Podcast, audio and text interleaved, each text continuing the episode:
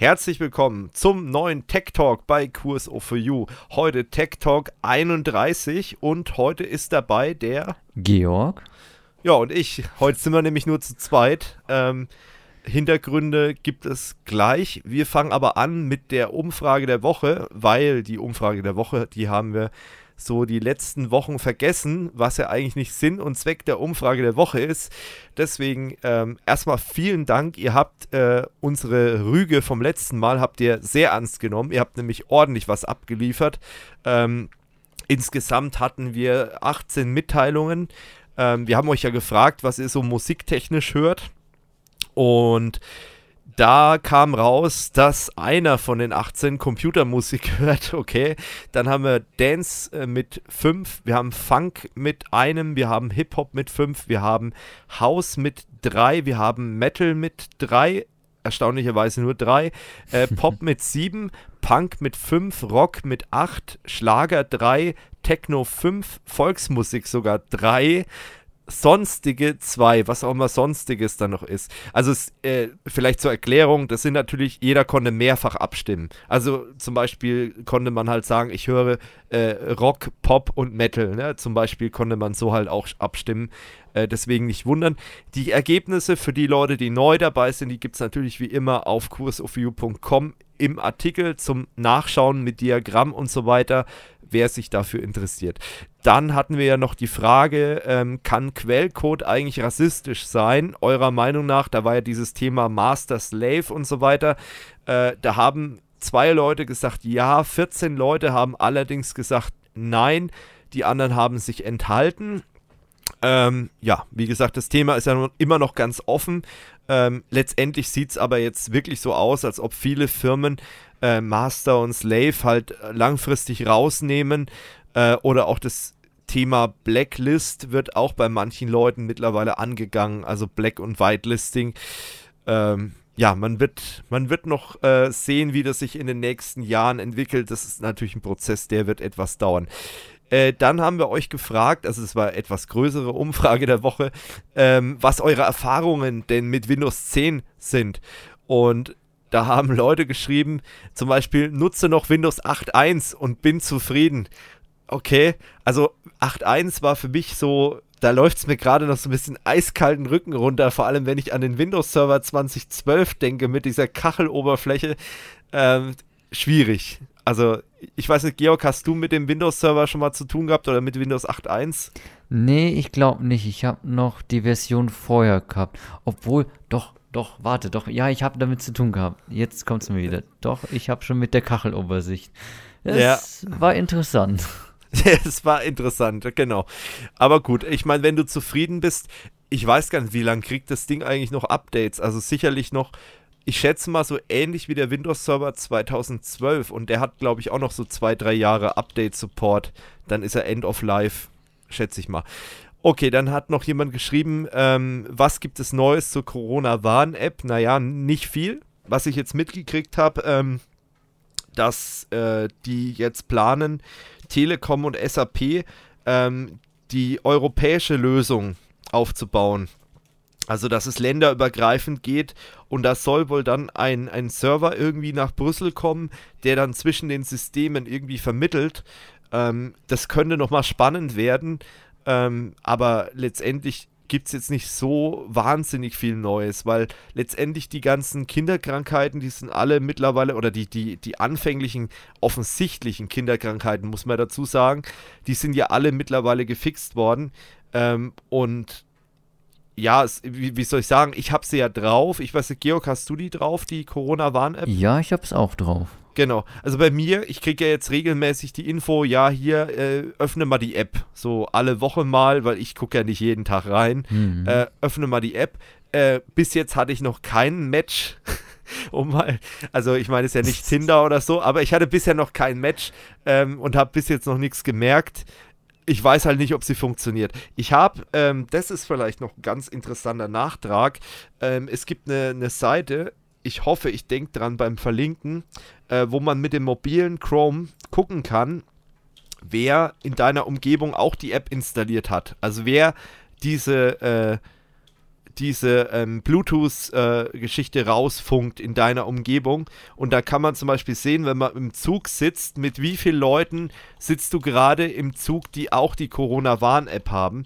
Ähm, das geht nur mit dem Google Chrome, weil der irgendwie dieses, dieses Feature hat, um auf die Bluetooth-Schnittstelle so zugreifen zu können, äh, dass du was siehst, aber das ist ganz interessant. Also man sieht natürlich keine Namen, also bevor jetzt jemand fast vom Stuhl fällt wegen Datenschutz, sondern du siehst halt die MAC-Adresse von dem Bluetooth-Device, äh, was in deiner Nähe ist, aber es ist trotzdem immer wieder spannend mal zu sehen, okay, äh, wer hat denn oder wie viele Leute haben denn in meiner Umgebung äh, diese Corona-Warn-App überhaupt installiert?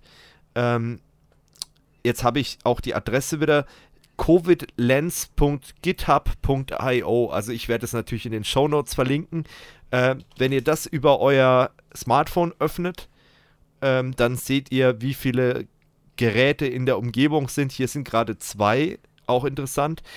Okay, ähm, wahrscheinlich hier Hausmitbewohner, ähm, die auch diese App installiert haben, die da gerade lustig durch die Gegend funkt. Und ich sehe gerade, ich habe gerade Fake News erzählt, nämlich man sieht nicht mal die MAC-Adresse. Du siehst einfach unbekanntes Gerät äh, und dann siehst du halt, wie stark der Empfang ist. Aber es ist ganz interessant, um zu sehen, okay, äh, so viele Leute nutzen es. Naja, die Nutzerzahlen, die sind schon gestiegen, aber es ist halt bei weitem noch nicht da, wo es eigentlich sein sollte.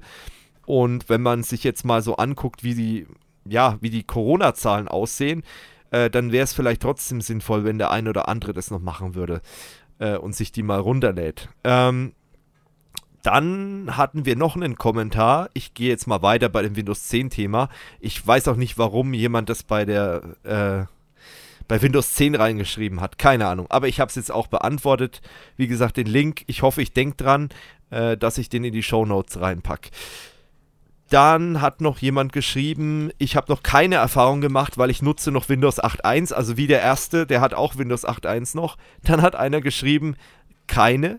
Also entweder hat er noch Windows 8.1 oder hat Linux. Also bei unseren Zuhörern könnte ich mir vorstellen, da ist auch der ein oder andere dabei, der auch nur Linux hat. Ähm, also schön für, für denjenigen, der das machen kann. Ich kann es leider nicht, äh, weil ich halt zu viel noch mit Windows, Microsoft-Umgebungen zu tun habe. Ähm, aber wer das machen kann, warum nicht? Ich meine, das kann auch ganz, ganz befreiend sein, könnte ich mir vorstellen. Oder auch Frust, je nachdem. Ähm, dann hat einer geschrieben, er hat nur gute Erfahrungen gemacht. Ähm, und dann kam noch eine ähm, Antwort, dass Windows 10 nicht DSGVO-konform ist. Wer zum Teufel hat die Einstellungen so doof verpackt? Da bleibe ich lieber bei meiner alten Systemsteuerung. Ja, äh, das ist halt auch so ein Ding ähm, DSGVO und äh, Windows oder Microsoft, das kann noch sehr interessant werden, auch mit Office 365 oder Microsoft 365, ähm, wie das jetzt weitergeht. Aber ich bin ganz ehrlich, also ich kann mir nicht vorstellen, Microsoft will ja im Markt bleiben. Also die wollen ja, dass man das einsetzt. Die werden sicherlich so lang rummachen, bis das Ding irgendwie ganz knapp DSGVO-konform ist. Und äh, das gleiche ist ja jetzt auch mit dem Privacy Shield, das ist ja auch gekippt worden.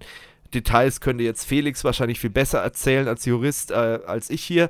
Ähm, aber das ist ja auch gekippt worden und äh, die ganzen US-Konzerne, die werden alle Hebel in Bewegung setzen, damit es wieder irgendwas gibt, ähm, also zumindest die großen, sag ich mal, ähm, damit sie wieder in den Markt kommen. Das ist einfach so. Ähm, ja, und dann hat jemand äh, geschrieben, einfach, hast du schon Erfahrung gemacht? Nö, wahrscheinlich auch ein Linux-User. Das klingt so nach Linux-User oder Mac-User, wahrscheinlich eher Mac-User. Ähm, ja, und dann hat jemand geschrieben, was soll man auf diese Frage antworten? Ja, einfach welche Erfahrung man gemacht hat. Aber egal. Gut, dann konntet ihr uns ja auch noch andere Sachen mitteilen über, ähm,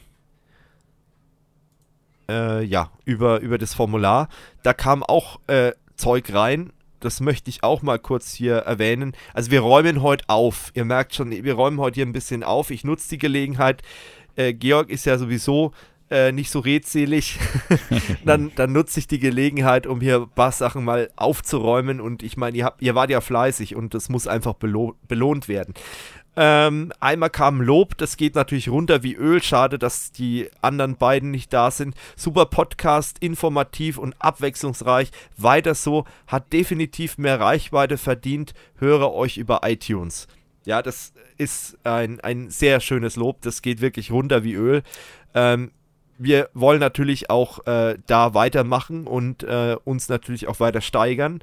Ne, weil ich meine, ich, ich, ich sag mal so, mein Motto ist halt immer, wenn du sagst, bleib wie du bist, dann ist es eigentlich ein Rückschritt, weil du musst dich ja eigentlich weiterentwickeln. Deswegen, also wir versuchen natürlich besser zu werden und äh, ja, ob uns das gelingt, keiner weiß es, aber wir geben uns auf jeden Fall Mühe und äh, zur Weiterentwicklung gibt es ja dann nochmal in ein paar Minuten äh, Infos, was wir so geplant haben. Äh, mich würde mal interessieren, wie groß die Cloud von Kurs for You ist, schreibt jemand. Da meint er wahrscheinlich die Cloud von Kurs for You Services, weil das ist ja die, äh, das Business hinter Kurs for You. Also Kurs for You.com ist ja ein ehrenamtliches Projekt. Ich glaube, ich habe schon ein paar Mal erwähnt. Also der Podcast hier ist komplett ehrenamtlich. Georg kriegt kein Geld, ich kriege kein Geld, David und äh, Tobi kriegen auch kein Geld dafür und wenn der Felix in äh, alle Schaltjahr mal da ist, kriegt er auch kein Geld. Also letztendlich ist Kurs of You.com auch einfach ein, ein ehrenamtliches Projekt von uns hier äh, als Freundeskreis und äh, Kurs of You Services ist das Business dahinter und Kurs of You Services ist Sponsor äh, von Kurs of You.com. Das heißt, Kurs of You Services stellt Server bereit und so weiter und so fort. Und ähm, ja, die Frage mit der Cloud, wie groß ist die? Ähm, puh, das kann ich jetzt so aus der Hüfte geschossen, also da hätte ich mich jetzt mal darauf vorbereiten müssen auf die Fragen, äh, kann ich das nicht beantworten. Aber ich verspreche, ähm, ich schreibe es mal mit auf, oder Georg, du notierst ja so ein bisschen äh, mit, schreib mal auf, dass ich das für die nächste Sendung vorbereiten soll. Ähm, da mache ich was, da rechne ich mal zusammen, weil ähm, letztendlich besteht die Cloud natürlich aus mehreren Nodes und aus mehreren Hypervisern in mehreren Rechenzentren und so weiter und so fort. Also das jetzt mal eben so im Kopf zusammenzurechnen, ohne die Fakten zu haben, äh, das braucht ein paar Minuten. Das wollt ihr euch nicht anhören. Gut, ähm, dann hat jemand geschrieben, ja, ich habe die Corona-Warn-App installiert und benutze sie auch. Sehr gut, so muss es sein wir haben ja schon ein paar Mal erwähnt, warum äh, das Ganze eigentlich sehr unkritisch ist, datenschutzmäßig und ähm, es eigentlich wenig Gründe gibt, sich dagegen zu verwehren. Ähm, dann habt ihr neben den genannten Downloadzahlen zur Corona-Warn-App auch Zahlen zu aktiven Nutzern. Ebenso würde mich interessieren, wie viele Personen die App wieder deinstalliert haben oder sie zwar runtergeladen, aber nicht aktiviert ist. Und eine letzte Frage, wie viele Nutzer auf mehreren Endgeräten gleichzeitig die App, also haben wahrscheinlich fehlt haben auf mehreren Endgeräten gleichzeitig die App. So, und das ist eine Geschichte, ähm, da muss ich sagen, wir, wir sind ja nicht die Entwickler von der App. Ne? Also ich habe zwar ein paar Infos bekommen, aber ich kann jetzt nicht genau sagen, ähm, wie da der Stand ist. Also ich kann nur sagen, ähm, dass es natürlich die, die Zahlen einmal bei, bei Google Play gibt. Das sind die allerdings nicht immer aktuell. Und da kam ja dann auch die Geschichte her, dass ähm, gesagt wurde, bei ähm, Android sind die Leute eher kritischer und es gibt weniger Downloads als bei Apple. Und da hat man dann halt zig Sachen so vor sich hin fantasiert, woran das liegen könnte, welche Gesellschaftsschichten und so weiter und so fort. Äh, das hat aber nichts mit Technik zu tun, deswegen äh, lassen wir das mal hier lieber sein. Das ist Spekulation.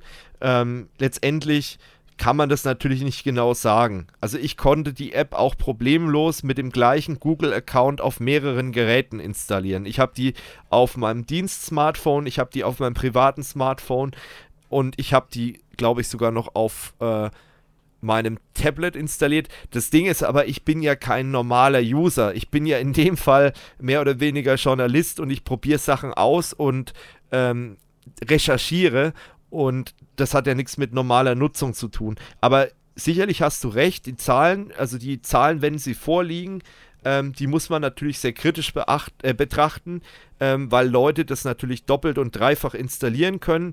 Ähm, und ich denke mal nicht, dass Google das Ganze merkt. Und ähm, man sieht natürlich, wie die Kommunikation ist.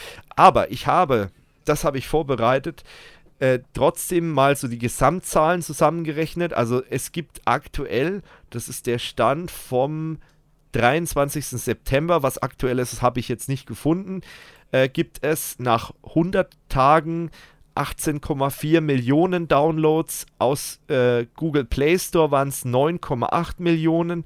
Äh, bei mir im Play Store steht nur mehr als 5 Millionen, aber wie gesagt, die äh, Pressequelle sagt eben ähm, 9,8 Millionen und ähm, ja, es ist wohl so, dass es ähm, rund 1500 Anrufe bei der Corona-Warn-App Hotline gegeben hat und ähm, dass man täglich um die 4000 Teletans äh, rausgegeben hat.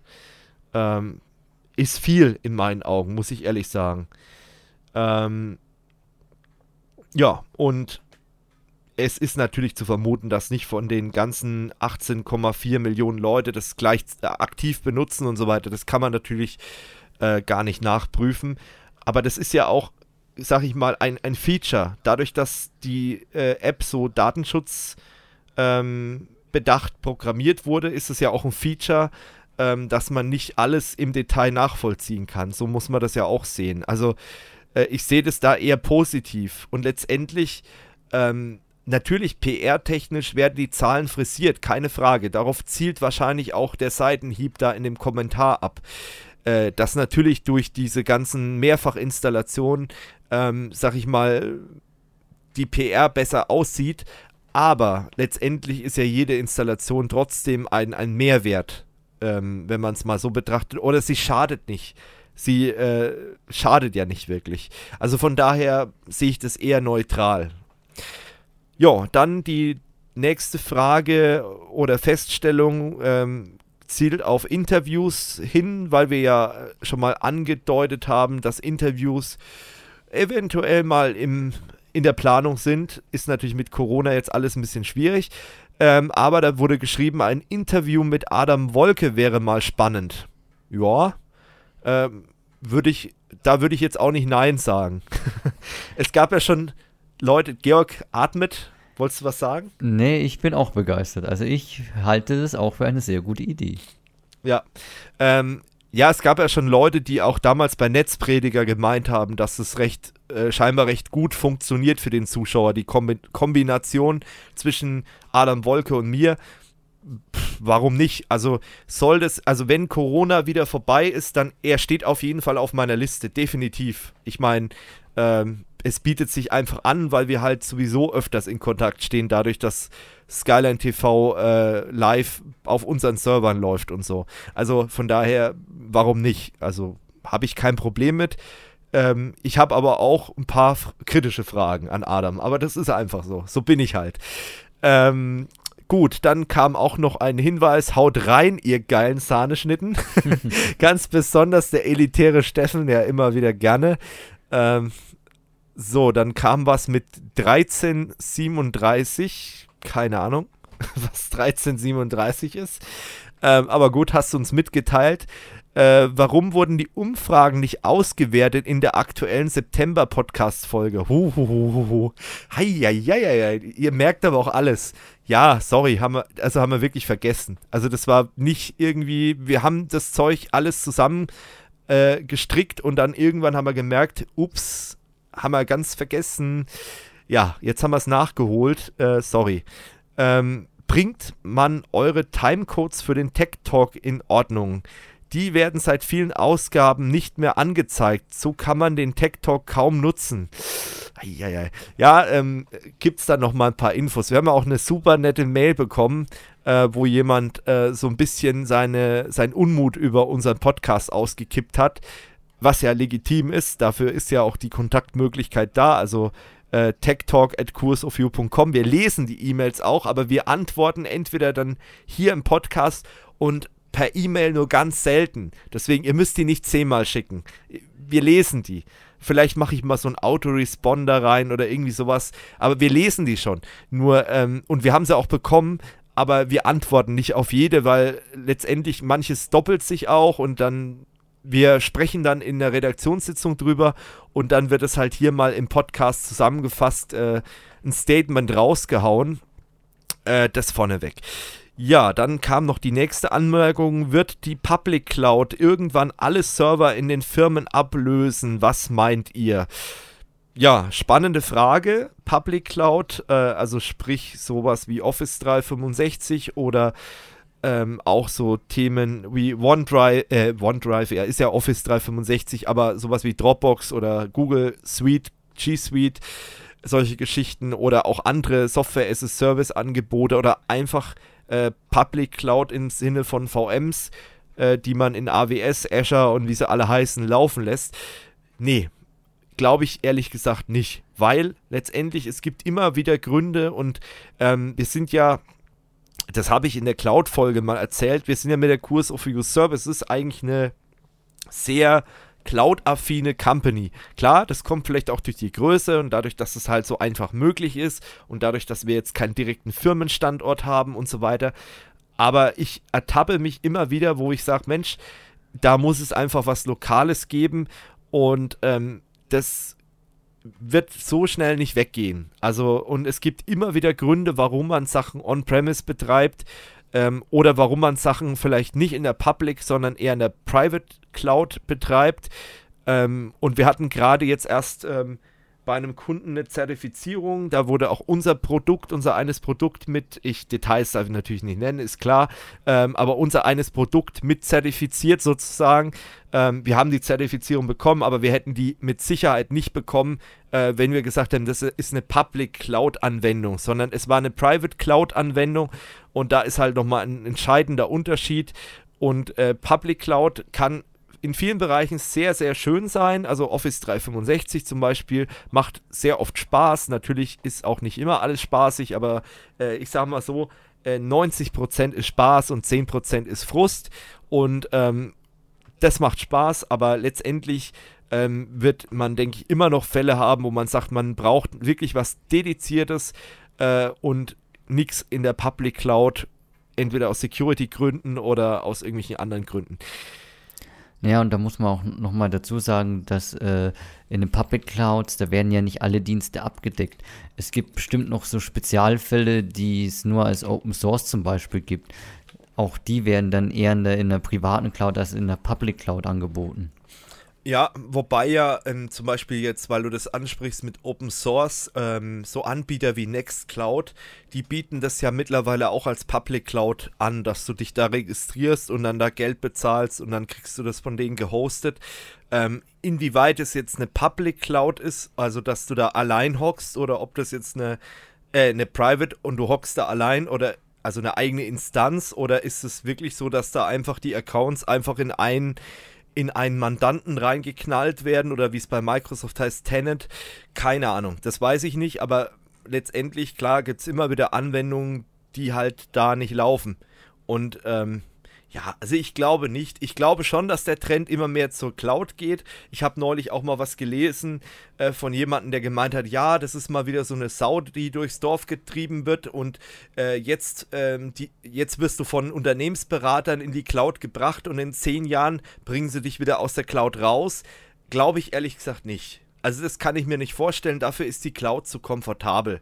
Dafür ist es einfach äh, viel zu geil, dass du sagst, ich, äh, ich will irgendwann von meinem Office 365 wieder zurück zum On-Premise äh, Office mit 10.000 Satellitensystemen, die du dann irgendwie in deiner Active Directory wieder zusammenschustern musst, die du nach außen veröffentlichen musst das kann ich mir bei einer Behörde gut vorstellen. Da kann man nämlich schön unsere Steuergelder mit verbrennen mit so einer Aktion. Ähm, aber das kann ich mir bei einem Unternehmen eigentlich, das ist nicht wirtschaftlich. Das kann nicht funktionieren. Sehe ich zumindest so. Gut, äh, Frage ist, denke ich, äh, ausreichend beantwortet. Wir sind gleich durch mit den Fragen. Ich gucke gerade so ein bisschen auf die Zeit, äh, die uns davonläuft. Ähm, ja, dann kam noch eine Anmerkung zum Thema TikTok. Steffens AfDner, Wortwitz, ne? Dena und AfD, ist ja auch auf TikTok. Was sagst du dazu? Peinlicher geht's ja wohl kaum. Was macht er da mit Kai Pflaume? Äh, was hat er denn da schon wieder produziert? Äh, ja, gut, kann ich jetzt, äh, sage ich jetzt, ja, was soll ich dazu sagen? ich meine, ich äh, habe ja schon öfters mal kein Hehl draus gemacht, dass ich das, was er erreicht hat und was er produziert und so weiter, dass ich da schon äh, das respektiere und auch wirklich respektabel finde. Und ähm, ja, letztendlich ist er ja auch Unternehmer. Ne? Das muss man ja auch mal so sehen. Ähm, und er hat sich ja lange scheinbar gegen TikTok gewehrt, also wollte das nicht, hat keine Lust drauf gehabt.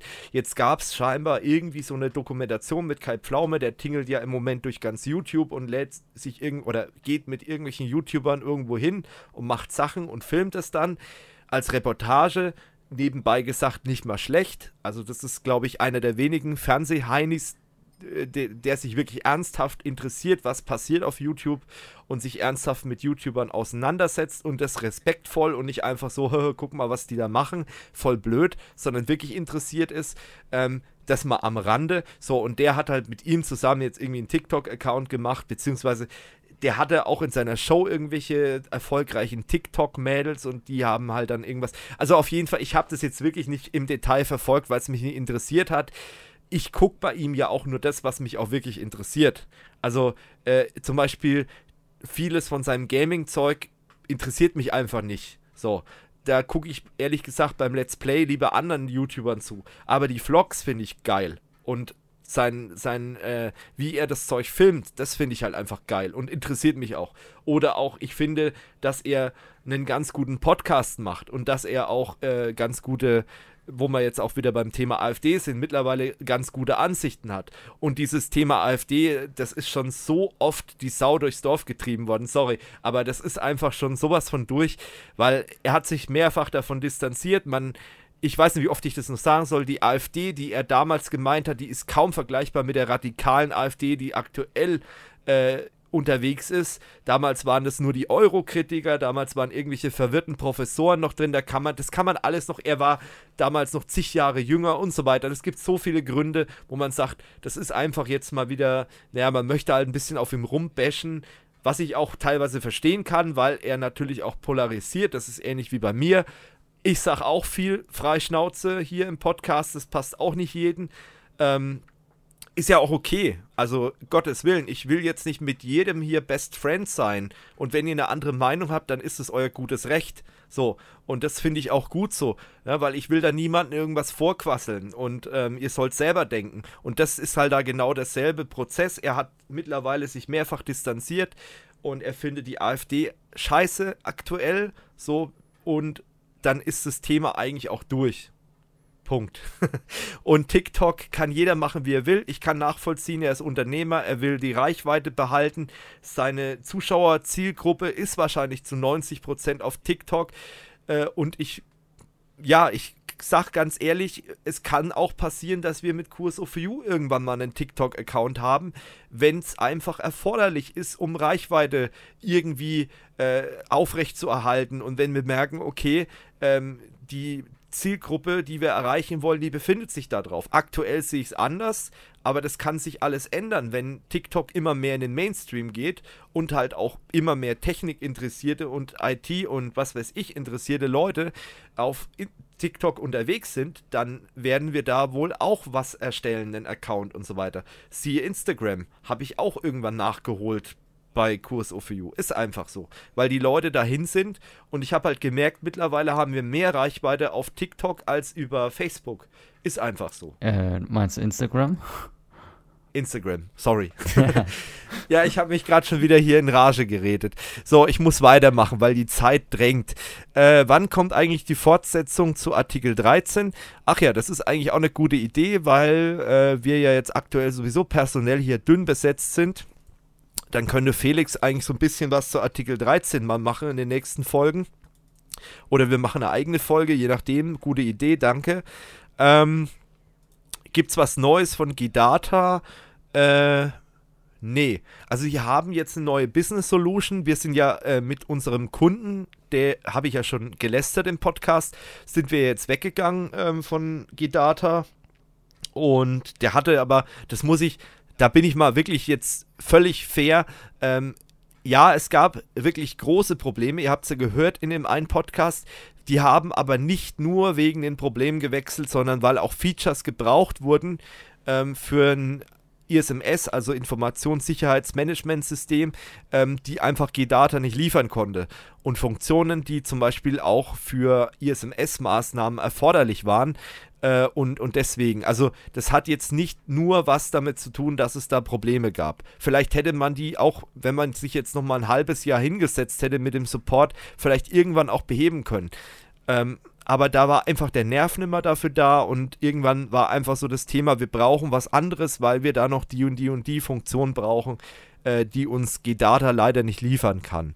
So, das ist jetzt, das waren die Fragen, halbe Stunde Umfrage der Woche, ähm, war so nicht geplant. Gut, dann gehen wir zur aktuellen Situation über. Ähm, wir hatten ja einen äh, eine Redaktionssitzung, da ging es auch um das ganze Thema, ähm, ja, wie, wie geht es jetzt weiter, was machen wir jetzt ähm, mit dem Podcast, ähm, was wollen wir jetzt noch so machen. Und da gab es so ein paar Beschlüsse, ähm, da möchte ich einfach mal, also das sind auch Sachen dabei, die möchte ich jetzt noch nicht erwähnen, aber im groben waren schon Sachen dabei, wo ich sage, die könnte ich jetzt hier schon mal erwähnen, ähm, weil das wird sich einfach ändern. So, ich rufe mal gerade meine Notizen hier ab. Ähm, wir haben auch eine E-Mail bekommen von einem Hörer, gehe ich mal, nee, eher Zuschauer, weil er ja sich auch auf YouTube bezieht. Und da waren mehrere Kritikpunkte drin. Ähm, ich mache die auch kurz mal auf, dann können wir das auch noch mal ganz kurz durchgehen. Ähm, heute bin ich hier gnadenlos transparent äh, ich sag den Namen jetzt mal nicht komplett. Äh, Tilo H. Punkt, ähm, weil er hat nicht geschrieben, ob ich den Namen erwähnen darf. Ähm, also er hat einmal kritisiert, ähm, dass die Länge der Podcasts viel zu lang ist. So, da haben wir dann auch lange drüber diskutiert ähm, und letztendlich ähm, ja, die, die Länge ist lang, aber Podcasts haben nun mal eine gewisse Länge und äh, letztendlich, sage ich mal, gibt es viele vergleichbare Technik-Podcasts, die auch kaum unter eine Stunde kommen. Und äh, da muss man dann auch wieder sagen, ähm, ja, man kann ja auch das ganze Ding in Etappen hören. So. Und dann kam natürlich der Kritikpunkt hier, er möchte auch wieder ähm, Timecodes haben, dass er dann hin und her springen kann zu den Themen, die ihn interessieren.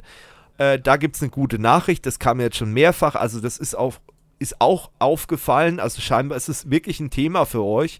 Äh, aber das ist ja auch gut. Also ich möchte euch auch ermuntern, wenn ihr wieder mal sowas habt, äh, wo euch einfach anpisst, wo er sagt, es soll anders sein, dann meldet euch. Und äh, deswegen werden wir das auch wieder aufnehmen. Also es wird dann auch wieder äh, diese Timecodes geben. Und es ist ja jetzt auch bei YouTube so, wenn du diese Timecodes einfügst, dann äh, wird es auch in, in dieser, wie nennt man dieses, äh, dieses Band, wo der Player durchläuft. Äh, äh, die Zeitleiste? Zeitleiste, genau. Ähm, in der Zeitleiste wird es dann auch eingeblendet. Also da steht dann dort, keine Ahnung, quatscht jetzt gerade über äh, das Redaktionsmeeting, wenn der Timecode so heißt. Also so Kapitelmarker. Und die werden dann da auch wieder eingebaut. Ähm, das wollt ihr haben, das bekommt ihr auch. So, dann, ähm, hm, hm, ähm, was haben wir noch? Genau, das habe ich schon gesagt. Dann haben wir Planungen gehabt für eine ähm, Weihnachtsfolge oder einen Jahresend-Podcast. Ähm, dieses Jahr ist ja mit Corona schwierig. Wir hatten ja letztes Jahr sowas gedreht, was leider technisch dann in die Hose gegangen ist. Ähm, dieses Jahr äh, wollen wir das Ganze eher über Videoconferencing machen. Also das ist dann auch so wahrscheinlich gleich mal einen Testlauf mit, weil wir den Podcast zumindest auf YouTube dann auf Video umstellen werden, auf langfristige Sicht. Ähm, ob das dann direkt nach der Jahresendfolge passiert, keiner weiß es von uns, aber ähm, irgendwann wollen wir das definitiv machen und es wäre halt schon mal ein guter Testlauf. Ähm, wann der stattfinden wird, wissen wir auch noch nicht. Ähm, aber letztendlich könnt ihr ja mal schreiben, ob ihr das cool fändet, so eine Art äh, Jahresendstream, vielleicht gemischt mit einer öffentlichen Weihnachtsfeier in Anführungsstrichen, die natürlich wie so ein Technik-Podcast ist, mit ein paar Geschichten drin. Also falls ihr da auch Ideen habt, schickt sie uns. Ähm, das war so die Idee, dass man sagt, da lässt man trotzdem was stattfinden, äh, auch wenn durch Corona das alles ein bisschen schwierig ist. Ähm, und ich möchte es wirklich nicht herausfordern. Das, ich glaube, wir waren uns auch alle einig, dass wir gesagt haben, äh, wir wollen da nichts herausfordern äh, und wir, ähm, ja, wir belassen es einfach dabei, dass wir das online machen und treffen uns dann nirgendwo und äh, tauschen dann erstmal schön Viren aus. Ähm, sondern wir machen das einfach online und nächstes Jahr sind die Karten ja dann nochmal neu gemischt. Das war so die Idee dahinter. Ähm, ja, dann gehe ich nochmal auf die Mail von Tilo. Ähm, er hat es halt kritisiert. Er hat dann halt auch gemeint, okay, äh, Leute, ähm, ob wir nicht eine Zusammenfassung bringen könnten äh, von so einem Podcast. Es ist wirklich schwierig, weil wir packen ja schon äh, viele Themen, also wir packen ja eigentlich so eine Zusammenfassung von Themen in einen Podcast von den letzten zwei Wochen, wenn der Podcast regelmäßig kommt. Das ist relativ viel, das ist das Erste. Und das Zweite ist halt auch, äh, oftmals müssen wir einfach weiter ausholen, damit überhaupt klar ist, wenn man sich halt da eine halbe Stunde oder länger Gedanken gemacht hat zu einem Thema, wie man zu, diesen, zu dieser Meinung kommt oder zu dieser, dieser äh, ja, wie gesagt, diesen Standpunkt. Ne? Und das ist einfach das Thema. Deswegen ist das Ganze halt schwierig irgendwie einzudampfen auf eine äh, halbe Stunde. Ich kenne Formate, definitiv, die machen das so. Das sind aber keine Podcasts und das sind auch keine Formate, wo Meinungen transportiert werden von irgendwelchen Leuten, von Redakteuren, sondern das sind Formate, ähm, bei denen es einfach darum geht, einen redaktionellen Inhalt in Form von einem Video runterzubrechen. Also ich denke zum Beispiel jetzt an zum Beispiel früher das CT-Magazin, wie das noch lief im, im HR-Fernsehen. Die Älteren werden sich erinnern. Oder noch weiter davor Computer Club 2 im WDR lief das, glaube ich. Oder NDR, WDR. WDR. Ähm, und da ging es ja wirklich darum, die haben irgendwelche redaktionellen Fakten und dann wird es einfach, äh, ich sag's mal jetzt ganz äh, plump runtergerattert. So, da wird es runtergerattert, so, und dann kommt vielleicht nochmal ein Interviewgast, dann wird irgendwas gezeigt, hardwaretechnisch, so, aber das ist ja nicht der Sinn eines Podcasts. Und schon gar nicht, wenn man sich hier, das soll ja wie ein Gespräch sein, heute ist ein bisschen schwierig, wir sind nur zu zweit, äh, aber es soll ja auch wie ein Gespräch sein, eine Diskussion sein, wo vielleicht Meinungsvielfalt herrscht, wo vielleicht auch der ein oder andere sich nicht grün ist, was das Thema angeht. Das macht ja gerade diesen Podcast aus. Und es bringt, finde ich, auch teilweise die unterhaltende Note mit rein. So, wenn wir jetzt Fakten einfach runterrattern würden in einem 10 bis 20 Minuten äh, langen Video äh, oder Podcast, dann ist es einfach weg, dieses, dieser Unterhaltungsfaktor. Ähm, aber ich verstehe die Kritik und wir haben uns auch lange drüber unterhalten, was können wir denn da anders machen.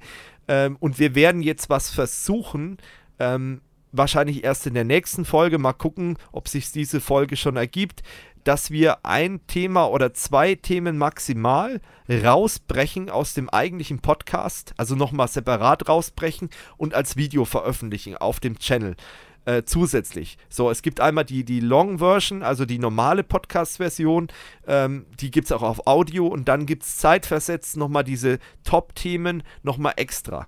Ähm, und das werden wir mal ausprobieren, wie das ankommt. Ähm, natürlich, ich bin so ehrlich, natürlich erhoffen wir uns dadurch auch äh, mehr Klicks wegen der SEO, also Suchmaschinenoptimierung, äh, weil wir dann vielleicht da Themen drin haben, die Leute googeln oder wie auch immer. Ähm, da bin ich ganz transparent. Das erhoffen wir uns auch dadurch. Äh, und wir können vielleicht manchen äh, damit befriedigen, dass wir sagen, hey, du kannst dir jetzt hier diesen einen Part anhören. Aber ich glaube, der größte Punkt ist einfach das mit den Timecodes. Und wenn wir das wieder drin haben, dann ist für viele, die so, ähm, sag ich mal, so rausgepickt sich den Podcast anhören oder so, wie sagt man, ähm, selektiert, selektiert sich den Podcast anhören, äh, die sind dann damit auch glücklich, glaube ich. Also würde ich jetzt mal sagen.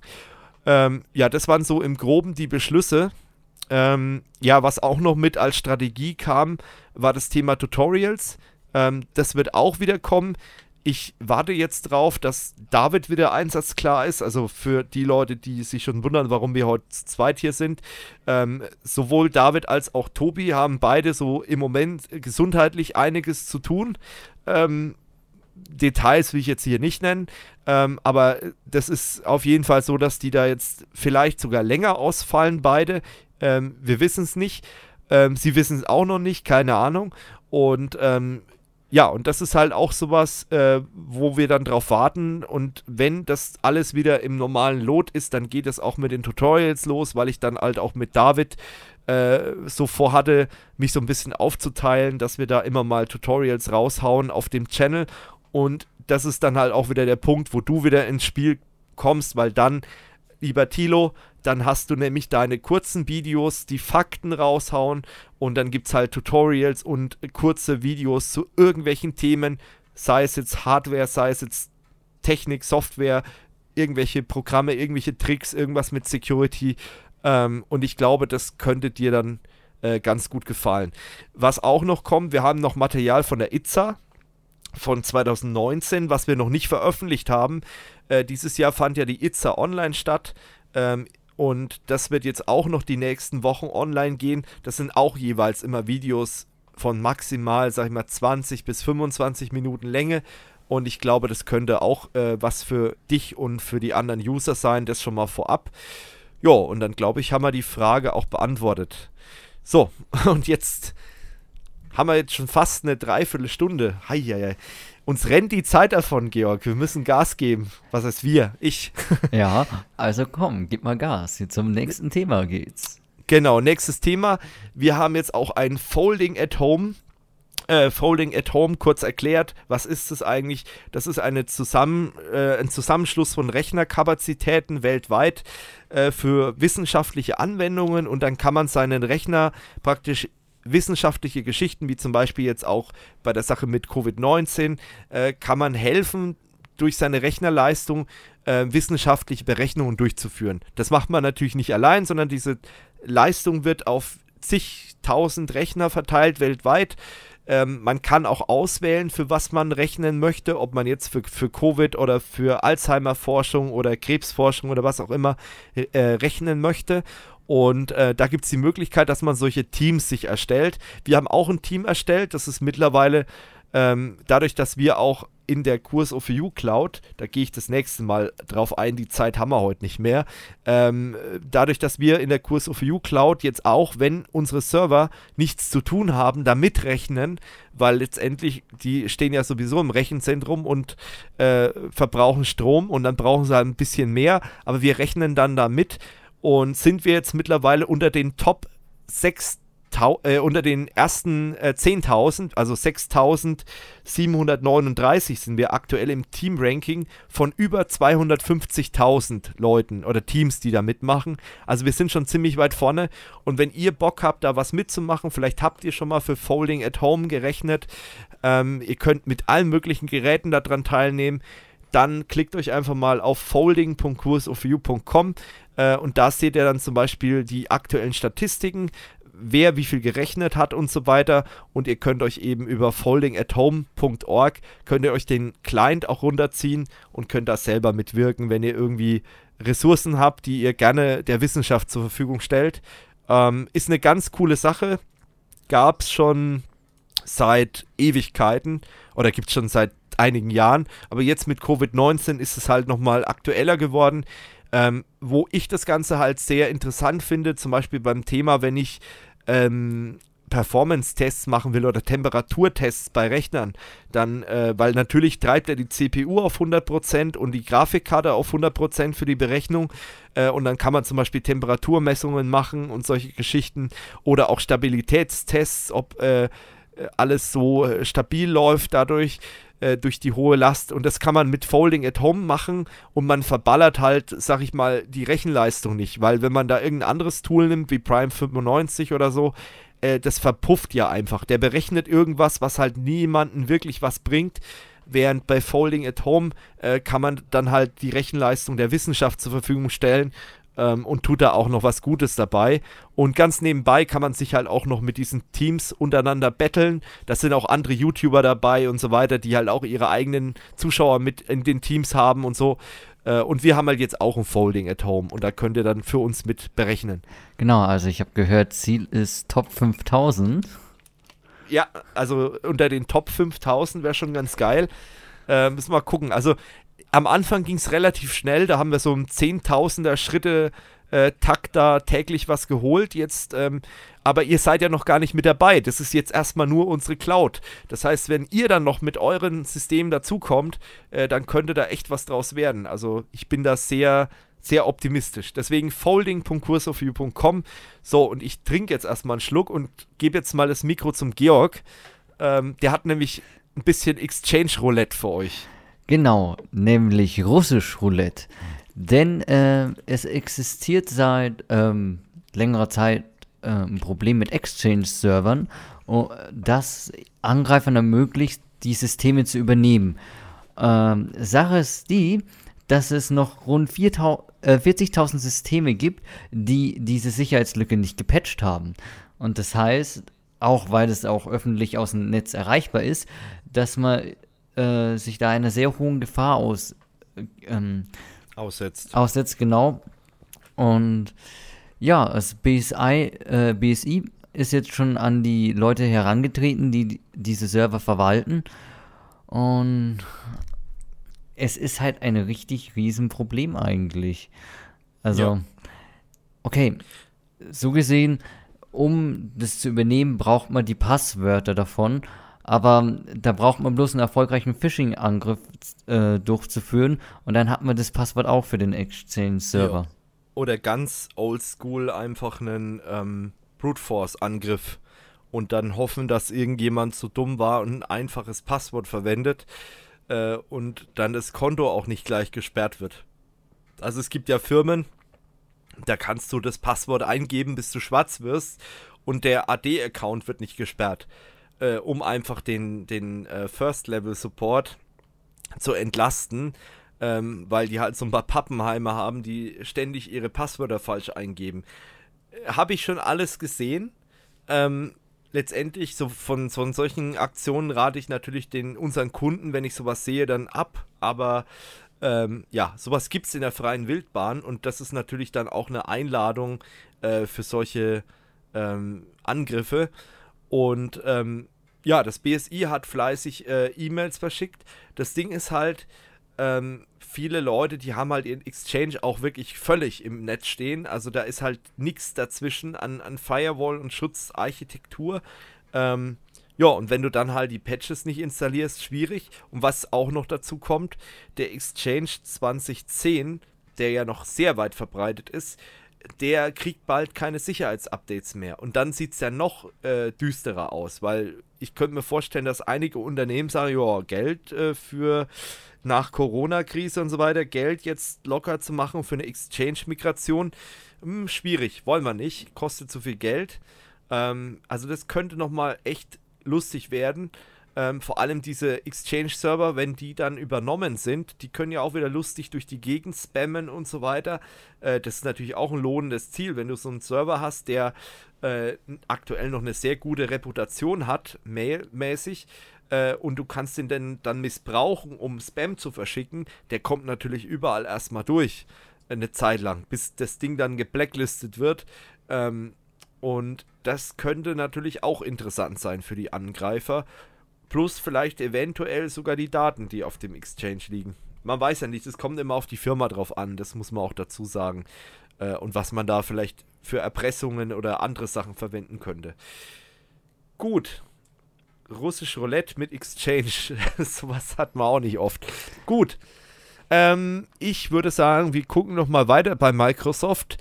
Ähm, Bing, das ist ja die Suchmaschine von Microsoft, die hatte nämlich ein bisschen einen äh, Datenleck in Verbindung mit der Mobile Android App. Ähm, da konnte man sich nämlich in äh, einen ja, Elasticsearch Server, ich, ich weiß gar nicht, wie oft wir schon Probleme mit Elasticsearch hier thematisiert haben, ähm, konnte man ungesichert auf dieses, oder konnte man den ungesicherten Elasticsearch erreichen, so rum.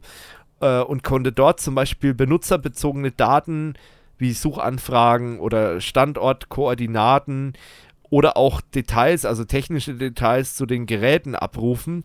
Also alles eher ähm, ja nicht so nicht so fein. Und ähm, das Ding war jetzt schon ein bisschen offen und das Team von dieser Security-Firma, die fanden 6,7, nee 6,5 Terabyte an Daten ähm, und haben auch festgestellt, dass die Datenmenge 200 Gigabyte am Tag äh, gewachsen ist. Also das ist schon, schon ein Wort. Also wenn man überlegt, so, äh, keine Ahnung, Logfile wächst am Tag 200 Gigabyte, das ist schon heftig. Aber da ist auch einiges drin. Also das ist ganz, äh, ganz spannend, weil natürlich da auch ähm, teilweise Sachen kopiert werden in diese Suche. Ich meine, da braucht man nichts erzählen. Ich habe jahrelang habe ich äh, auf der Firewall immer gesehen, äh, was Leute so in, in Google reinwerfen, wie Google damals die Suche noch nicht verschlüsselt hatte oder auch Bing und so weiter. Äh, da werden teilweise Sachen reinkopiert. Ähm, die sind teilweise schon äh, nicht gerade unkritisch. Und ähm, ja, und das war da halt einfach mal offen. Plus die Zuordnung natürlich äh, vom Gerätemodell auch noch und Betriebssystem und E-Mail-Nummer und was nicht alles. Ähm, ja, da muss man sich schon fragen, was ist denn da schiefgelaufen, Microsoft? Das sollte eigentlich nicht so laufen. Gut. Ähm, ja, was auch noch schiefgelaufen ist, äh, ist das Abschreiben im Homeoffice. Äh, an der Klingt komisch, ist aber so. ja, da gab es nämlich, äh, wo war das? Äh, an der Hochschule im Schwäbischen Neu-Ulm da gab es nämlich ungefähr 100 Leute, die haben eine Prüfung geschrieben und 35 wurden dabei erwischt, wie sie halt voneinander abgeschrieben haben. Und das ist halt. Entschuldigung. Dumm? Ja, das ist halt relativ dumm. Ähm, weil die haben halt einfach so ziemlich Copy-Paste gemacht. Das ist halt den Prüfern dann doch ein bisschen aufgefallen. Ja, komisch, ne? Also im Homeoffice irgendwelche Prüfungen, schwierig. Vor allem, wenn man sich dann noch so anstellt. Ja, Sachen gibt's. Ähm, was auch, was es auch gab, äh, eine 18-monatige äh, Störung von Internet, also DSL. Ähm, das war in äh, Großbritannien, oder? War das Großbritannien? Muss ich gerade nochmal nachgucken. Ich denke schon, dass es Großbritannien war walisischen Dorf, genau, in einem walisischen Dorf mit äh, 2200 Einwohnern und die haben halt vergeblich äh, ständig nach, nach einem Problem gesucht. Was, was ist das denn? Also zuständig war die British Telecom, genau. Ähm, und die haben dann letztendlich am Ende herausgefunden, dass ein alter Fernsehapparat äh, ja für, für die Störung im, im, vom Internet im ganzen Dorf verantwortlich war. Das ist natürlich auch äh, bescheiden, sagen wir es mal so. Und ähm, ja, jetzt will der Anwohner natürlich, das war e etwas älterer Herr, ähm, der will dann jetzt erstmal seinen Fernseher, seinen alten, nicht mehr einschalten. Ähm, ja, also das ist natürlich eine, eine blöde Geschichte. Ähm, man muss allerdings dazu sagen, was ich bei der Sache nicht nachvollziehen kann. Ich habe erst bei der Telekom ähm, ich weiß nicht, ob das Video aktuell war. Die haben ja diesen Telekom-Netzkanal und es interessiert mich natürlich als ITler immer ungemein, wie die ihr Netz so betreiben und so. Und die haben dafür eigentlich Messgeräte, um sowas herauszufinden und können dann halt eigentlich Stück für Stück äh, können die ja, sag ich mal, im Ausschlussverfahren sich immer näher dieser Störquelle nähern. Und ähm, ja, muss man sich schon fragen, warum das bei der British Telecom so lange gedauert hat. Ähm, vielleicht ist es dann doch gut, dass man in Deutschland so viel Geld für einen DSL-Anschluss bei der Telekom bezahlt, äh, weil die halt einfach ganz andere Technik äh, nutzen. Ja, und es ist halt auch lustig, ähm, ähm, wenn ab gewissen Uhrzeiten halt das Internet einfach mal gekappt ist, ne, weil der seine Glotze einschaltet und dann da irgendwie fernguckt, stundenlang. Ähm, und dann da jedes Mal Probleme auftreten. Aber das kann durch Fernseher, das kann zum Beispiel auch durch solche Powerline-Geschichten auftreten. Hm, oder auch durch irgendwelche. Genau, durch irgendwelche kaputten Glühbirnen oder was weiß ich, oder LED oder kaputte Trafos. Also da können, ich meine, die Elektrotechniker, falls da jetzt welche zuhören, die können wahrscheinlich noch viel mehr ins Detail gehen, die können da Geschichten erzählen. Aber sowas kommt doch durchaus öfters mal vor. Ähm, hier wäre noch interessant gewesen, wie sieht es in Deutschland aus? Muss jetzt, müsste jetzt, wenn, was weiß ich, der, der Heinz Hubert, der 86 ist und mit seinem Röhrenfernseher noch äh, ZDF guckt oder ARD, muss der dann für den Schaden aufkommen? Oder ist es einfach so, ja, pff, ja, Naja, das wäre interessant. der macht es ja nicht mit Absicht, der weiß ja das nicht. Und Ja, ich meine, zu, zu seiner Zeit, da hat es ja diese Technik nicht gegeben und ähm, da wurde es dadurch nicht beeinflusst. Richtig, aber ich bilde mir ein, dass es mal ähm, irgendwelche Fälle gab, wo irgendwelche China-Geräte ähm, den Amateurfunk oder Rettungsfunk gestört haben. Und dann ist die Bundesnetzagentur ausgerückt mit Messwagen und so weiter. Und die Rechnung hat dann äh, der mit dem gestörten, Ge- also mit dem, mit dem komischen Gerät bekommen. Ähm, wie das jetzt hier aussehen würde, du keine Ahnung. Aber das wäre mal was für einen Juristen. Also Herr Solmecke, wenn, wenn der zuschaut oder zuhört, nee, also wäre das mal ein Thema, äh, würde mich mal brennend interessieren, wie sieht es denn mit der Haftung aus? Wer zahlt denn für sowas in Deutschland, wenn sowas passiert?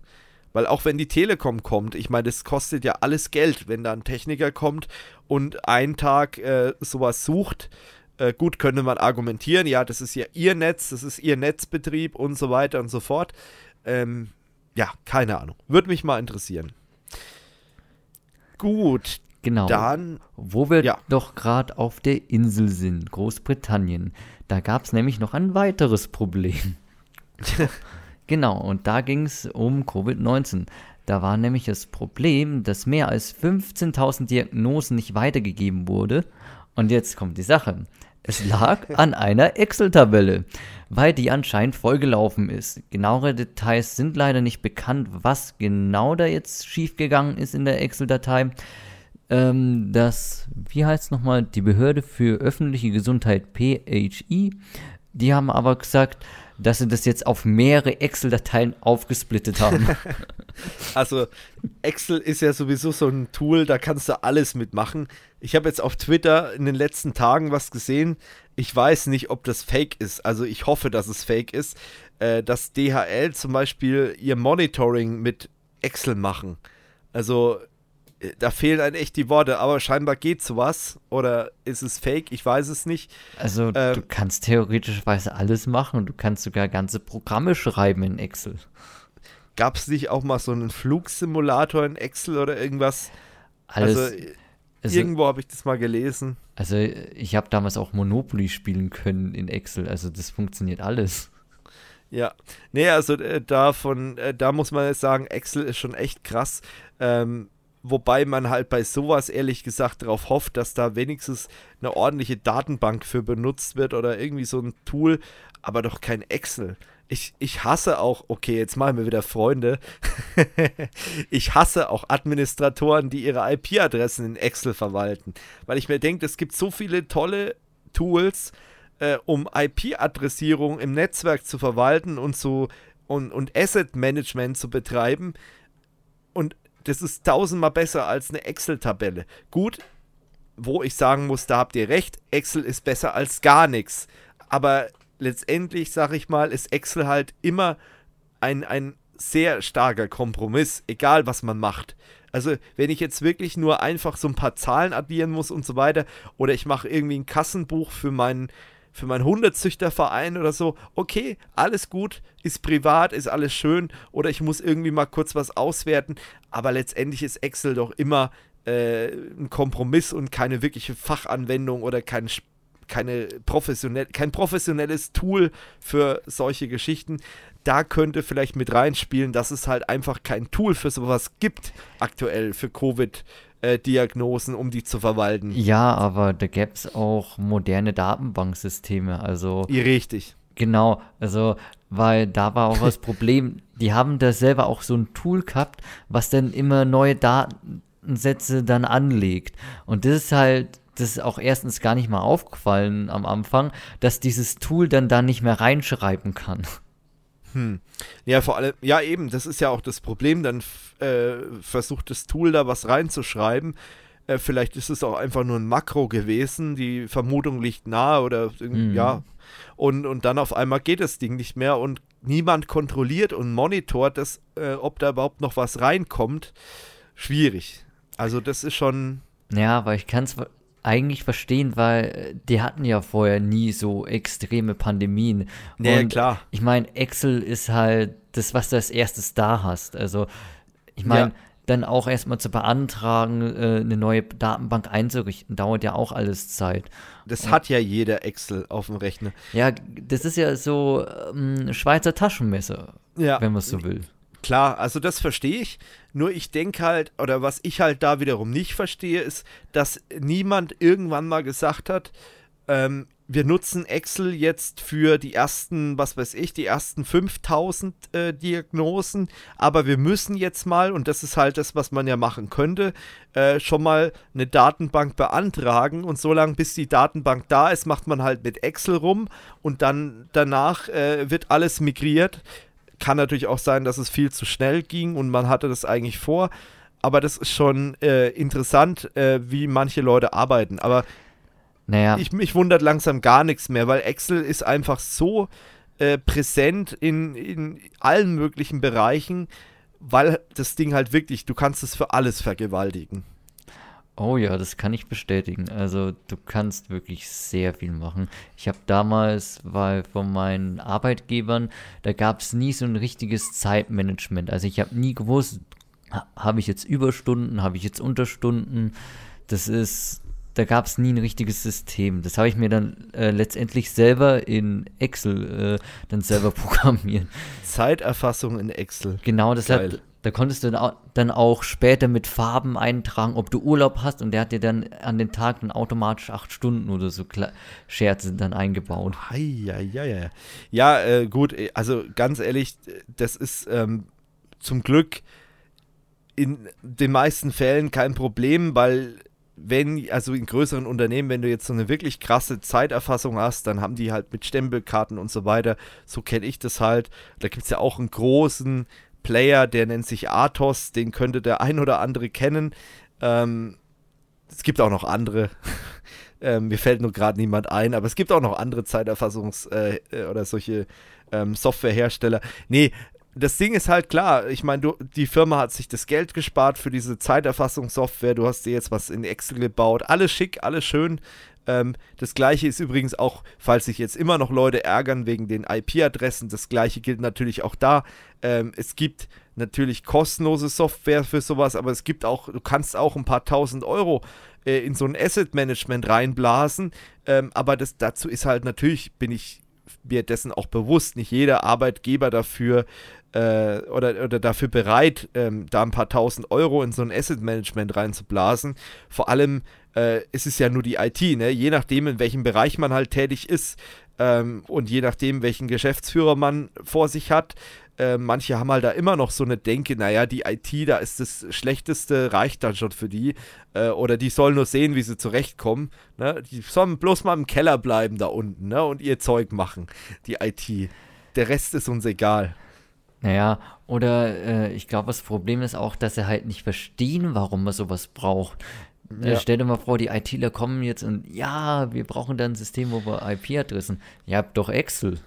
Ja, wo das, ist das Problem? Ja, genau. Ja, das Ding ist halt auch, dass viele ITler, ähm, und da schließe ich mich auch mal mit ein, äh, früher zumindest, dass viele ITler einfach ähm, nicht wissen, wie sie sich ausdrücken sollen. Das ist einfach so ein Problem halt, weil du hast halt in der IT-Branche sehr viele introvertierte Leute und wenn die dann irgendwo hingehen sollen und sollen ihr Problem beschreiben und sollen für ihre äh, Bedürfnisse irgendwie einstehen, dann ist es oftmals echt schwierig.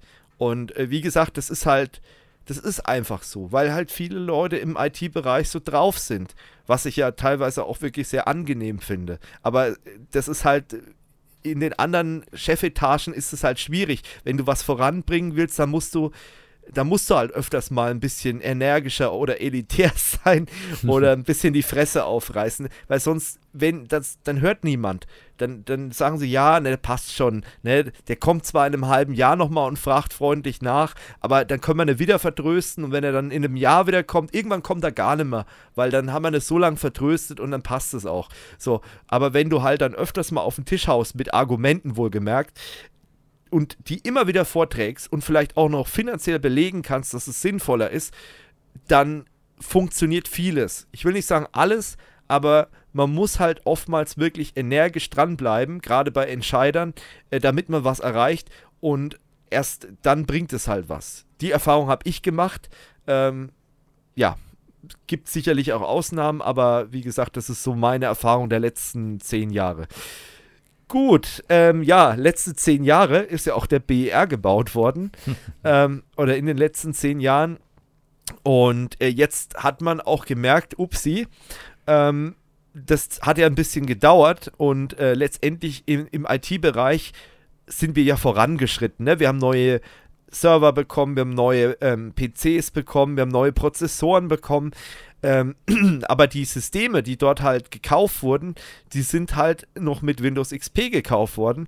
Ähm, und ja, da gibt es ja seit einem Jahr keine Updates mehr oder se seit über einem Jahr. Ähm, und jetzt stehen die halt vor der Geschichte und sagen, ja, was machen wir denn jetzt? Und jetzt müsste man da halt diese ganzen Terminals eben äh, umrüsten. Und was auch witzig ist, dass zum Beispiel auch in den Fahrstühlen noch äh, Windows XP äh, unterwegs ist. Und also das ist schon, ja, relativ sicherheitskritisch. Also ich bin mal gespannt, aber ich meine ganz ehrlich, das macht die Kuh auch nicht mehr fett, die paar tausend Rechner da auszutauschen. Letztendlich, das kostet halt dann nochmal eine Mille mehr, aber ja, beim BR ist ist eh alles vorbei. Aber es ist ganz interessant, wie gesagt, da ist noch Windows XP am Start. Ähm, Quatsch, XP ist ja noch älter. Ich habe ein Jahr, sag ich, das war ja Windows 7. XP ist ja noch älter, also da ist ja ähm, ganz schwierig. Und in dem Fall ist es ja auch teilweise noch dieses Embedded Windows. Also da, da gibt es ja für dieses alte Embedded auch schon keine äh, Sicherheitsupdates mehr. Ja, ich bin gespannt, ähm, wie die ganz, wie das lösen werden. Ähm, ich verlinke euch auch mal einen Artikel. Äh, da hat übrigens auch der euch vielleicht schon bekannte Rüdiger Trost, der bei uns schon mal im Interview war auf der ITSA, äh, der hat auch mal dazu Stellung genommen. Also Rüdiger Trost von F-Secure. Äh, unsere OGs werden sich erinnern. ähm, könnt ihr euch mal durchlesen. Ist ganz, ganz witzig. Oder traurig, je nachdem. Gut, dann gehen wir weiter zu 5G. Da war ja was. 5G ist jetzt langsam in die Pushen gekommen in Deutschland. Und ich habe da auch schon ein bisschen die Hände gerieben, weil ich nämlich mitgekriegt habe über eine Pressemitteilung, ähm, dass wir hier auch im Dorf 5G haben und dass hier Masten aufgestellt wurden und äh, 5G jetzt in Betrieb ist. Ähm, ja, dann habe ich mal bei meinem Kontakt bei der Telekom angefragt, wie sieht es denn jetzt aus und so weiter, äh, weil ich natürlich schon so Ideen hatte, ja, 5G als primären Internetanschluss, weil 5G ja einen Gigabit-Bereich Internet bereitstellt und niedrige Latenz und so weiter. Also ich war eigentlich kurz davor zu sagen, mein DSL-Anschluss oder VDSL-Anschluss ist nur noch Backup. Und ich nutze hauptsächlich 5G, klatsche mir so eine Außenantenne an die Wand, weil ich habe das nämlich bei einem äh, ja, IT-YouTuber aus Dänemark gesehen. Ähm, der hat es nämlich so gemacht, der hat gar kein DSL oder Glasfaser. Bei dem ist 5G im Ort und der holt sich das äh, Internet über eine 5G-Außenantenne im Gigabit-Bereich rein und äh, arbeitet er damit super, weil 5G hat ja wenig Latenz und alles und hohe Bandbreite. Ja, wie ist es denn jetzt in Deutschland und konkret hier im, im Landkreis Coburg? Ja, ähm, wir haben hier zwar theoretisch 5G im äh, 2100 Megahertz Band. Allerdings ist es ja ein UMTS Refarming, das heißt, da hat man die UMTS Frequenzen genommen und hat auf die UMTS Frequenzen jetzt eben dieses ähm, Spektrum von 5G modelliert. Das Ding ist, man kann da auch nur maximal bis zu 150 Mbit nutzen. Ähm, vielleicht hat man da noch einen Latenzvorteil oder so, ähm, aber letztendlich einen richtigen Vorteil gegenüber ähm, LTE habe ich jetzt eigentlich nicht, wenn ich das jetzt hier stationär benutze, weil ich halt eben VDSL Vectoring habe. Da habe ich down 250 Mbit und ab habe ich, glaube ich, 40 Mbit oder ein bisschen mehr als 40 Mbit. Von daher bringt mir das auch nichts. Aber das nur mal für euch so als Info, weil die Telekom natürlich im Moment riesige Marketingkampagnen schiebt. äh, und sagt, wir haben jetzt hier schon so und so viel Prozent in Deutschland 5G äh, im Einsatz, das ist nicht falsch, definitiv nicht falsch, aber sie benutzen halt UMTS-Frequenzen und packen da 5G drauf und haben da aber auch nur bei den meisten Standorten 150 äh, Mbit maximal. Also das ist nicht das, was in der Werbung für 5G verkauft wird. Also wo man sagt, hier Gigabit über Mobilfunk und so weiter oder was halt immer gezeigt wird in den Speedtests bei 5G, das hat damit nichts zu tun. Das hat durchaus Vorteile, wenn euer Smartphone das nutzen kann. Äh, aber dafür jetzt, sag ich mal, seinen DSL-Anschluss wegzugeben, das macht noch keinen Sinn. Das macht erst Sinn, wenn du dann halt wirklich Gigabit reinbekommst äh, über 5G, aber das ist dann auch über ein anderes Frequenzband und das hat mit dem jetzigen 2100 Megahertz Band äh, von dem Refarming hat es eigentlich nichts zu tun. Gut, ähm, ja, dann äh, weiter geht's dann mit O2. Äh, da habe ich auch noch ein bisschen was. O2 hat jetzt äh, anders wie die Telekom, die haben ja oftmals einfach schon 5G äh, vorgesehen über die letzten Jahre und haben das dann einfach nur noch freigeschaltet auf den Mobilfunkmasten, auf den neuen. Ähm, O2 hat jetzt äh, in fünf Großstädten äh, in Deutschland LTE 5G gestartet. Dabei sind Berlin, Hamburg, München, Frankfurt und Köln. Und äh, da wird dann auch über O2 5G verfügbar sein. Ähm, auch ganz interessant, also die fangen jetzt in den Städten an, macht bei 5G auch mehr Sinn als bei LTE, äh, weil 5G natürlich keine so hohe Reichweite hat wie LTE oder 4G und deswegen ist es auch sinnvoller, da erstmal in den Städten oder Ballungsräumen anzufangen und ja, was die Telekom da macht, das ist halt einfach, ja, wir haben es ja jetzt schon technisch im Mast drin, also wir schalten es da jetzt frei und äh, dann läuft es, also auch irgendwie nachvollziehbar. Aber von dem Gigabit äh, sind wir noch weit entfernt in Deutschland. Äh, wäre auch zu schön, um wahr zu sein gewesen, ehrlich gesagt. Ja. Ähm, was auch schön ist, äh, dass Microsoft immer noch Office äh, on-premise weiterhin bereitstellt. Also es wird definitiv noch mindestens eine Version geben äh, für ein Office äh, 21 vermutlich, ähm, was dann eben lokal installiert werden kann, ohne Cloud-Anbindung. Da sind ja einige Leute sehr skeptisch. Da gibt es ja auch wieder Datenschutzbedenken in Deutschland unter anderem. Und ähm, ja, das gibt auch noch durchaus Gründe, warum man sowas lokal installieren möchte oder sollte, je nachdem. Und ja, da gibt es dann auf jeden Fall äh, in der zweiten Jahreshälfte 2021, also nächstes Jahr, äh, die nächste Ausgabe von der Office Suite von Microsoft. Hätte ich auch nicht gedacht, ehrlich gesagt, nachdem ja Office 365 so wahnsinnig erfolgreich war oder ist, ähm, dass es da nochmal was gibt. Ja, wer auch erfolgreich ist, aber Mist gebaut hat, ist HM oder sind HM. Äh, was haben denn die angestellt? Die Schweden sind es ja, glaube ich. Genau, Schwede.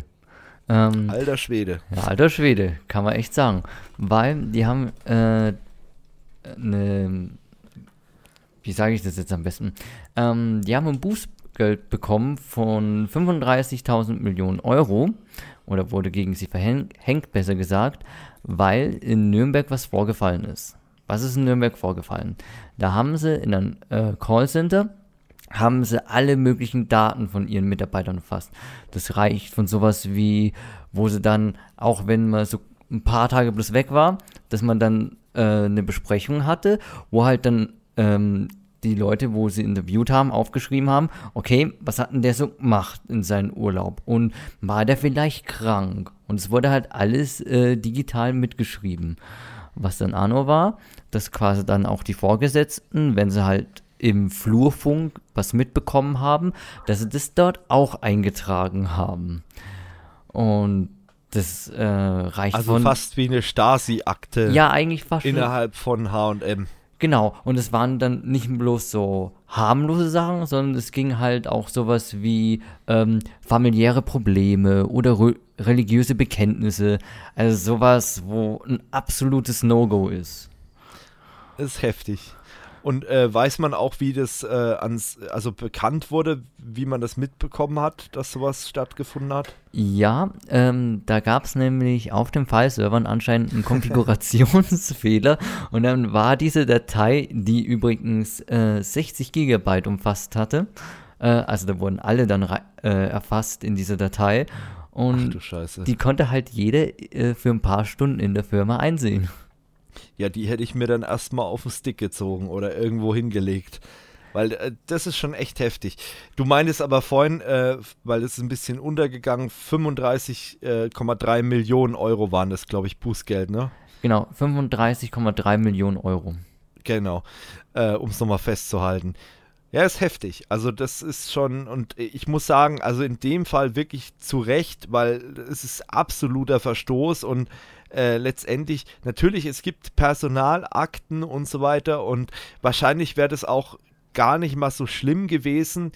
Ähm, hier erstmal Hinweis, kein Jurist, ne? Also, falls mich da jemand jetzt, äh, sich da jemand jetzt auf mich beruft, ne? Aber wahrscheinlich wäre das auch halb so schlimm gewesen, wenn es jetzt ein Vorgesetzter so für sich notiert hätte.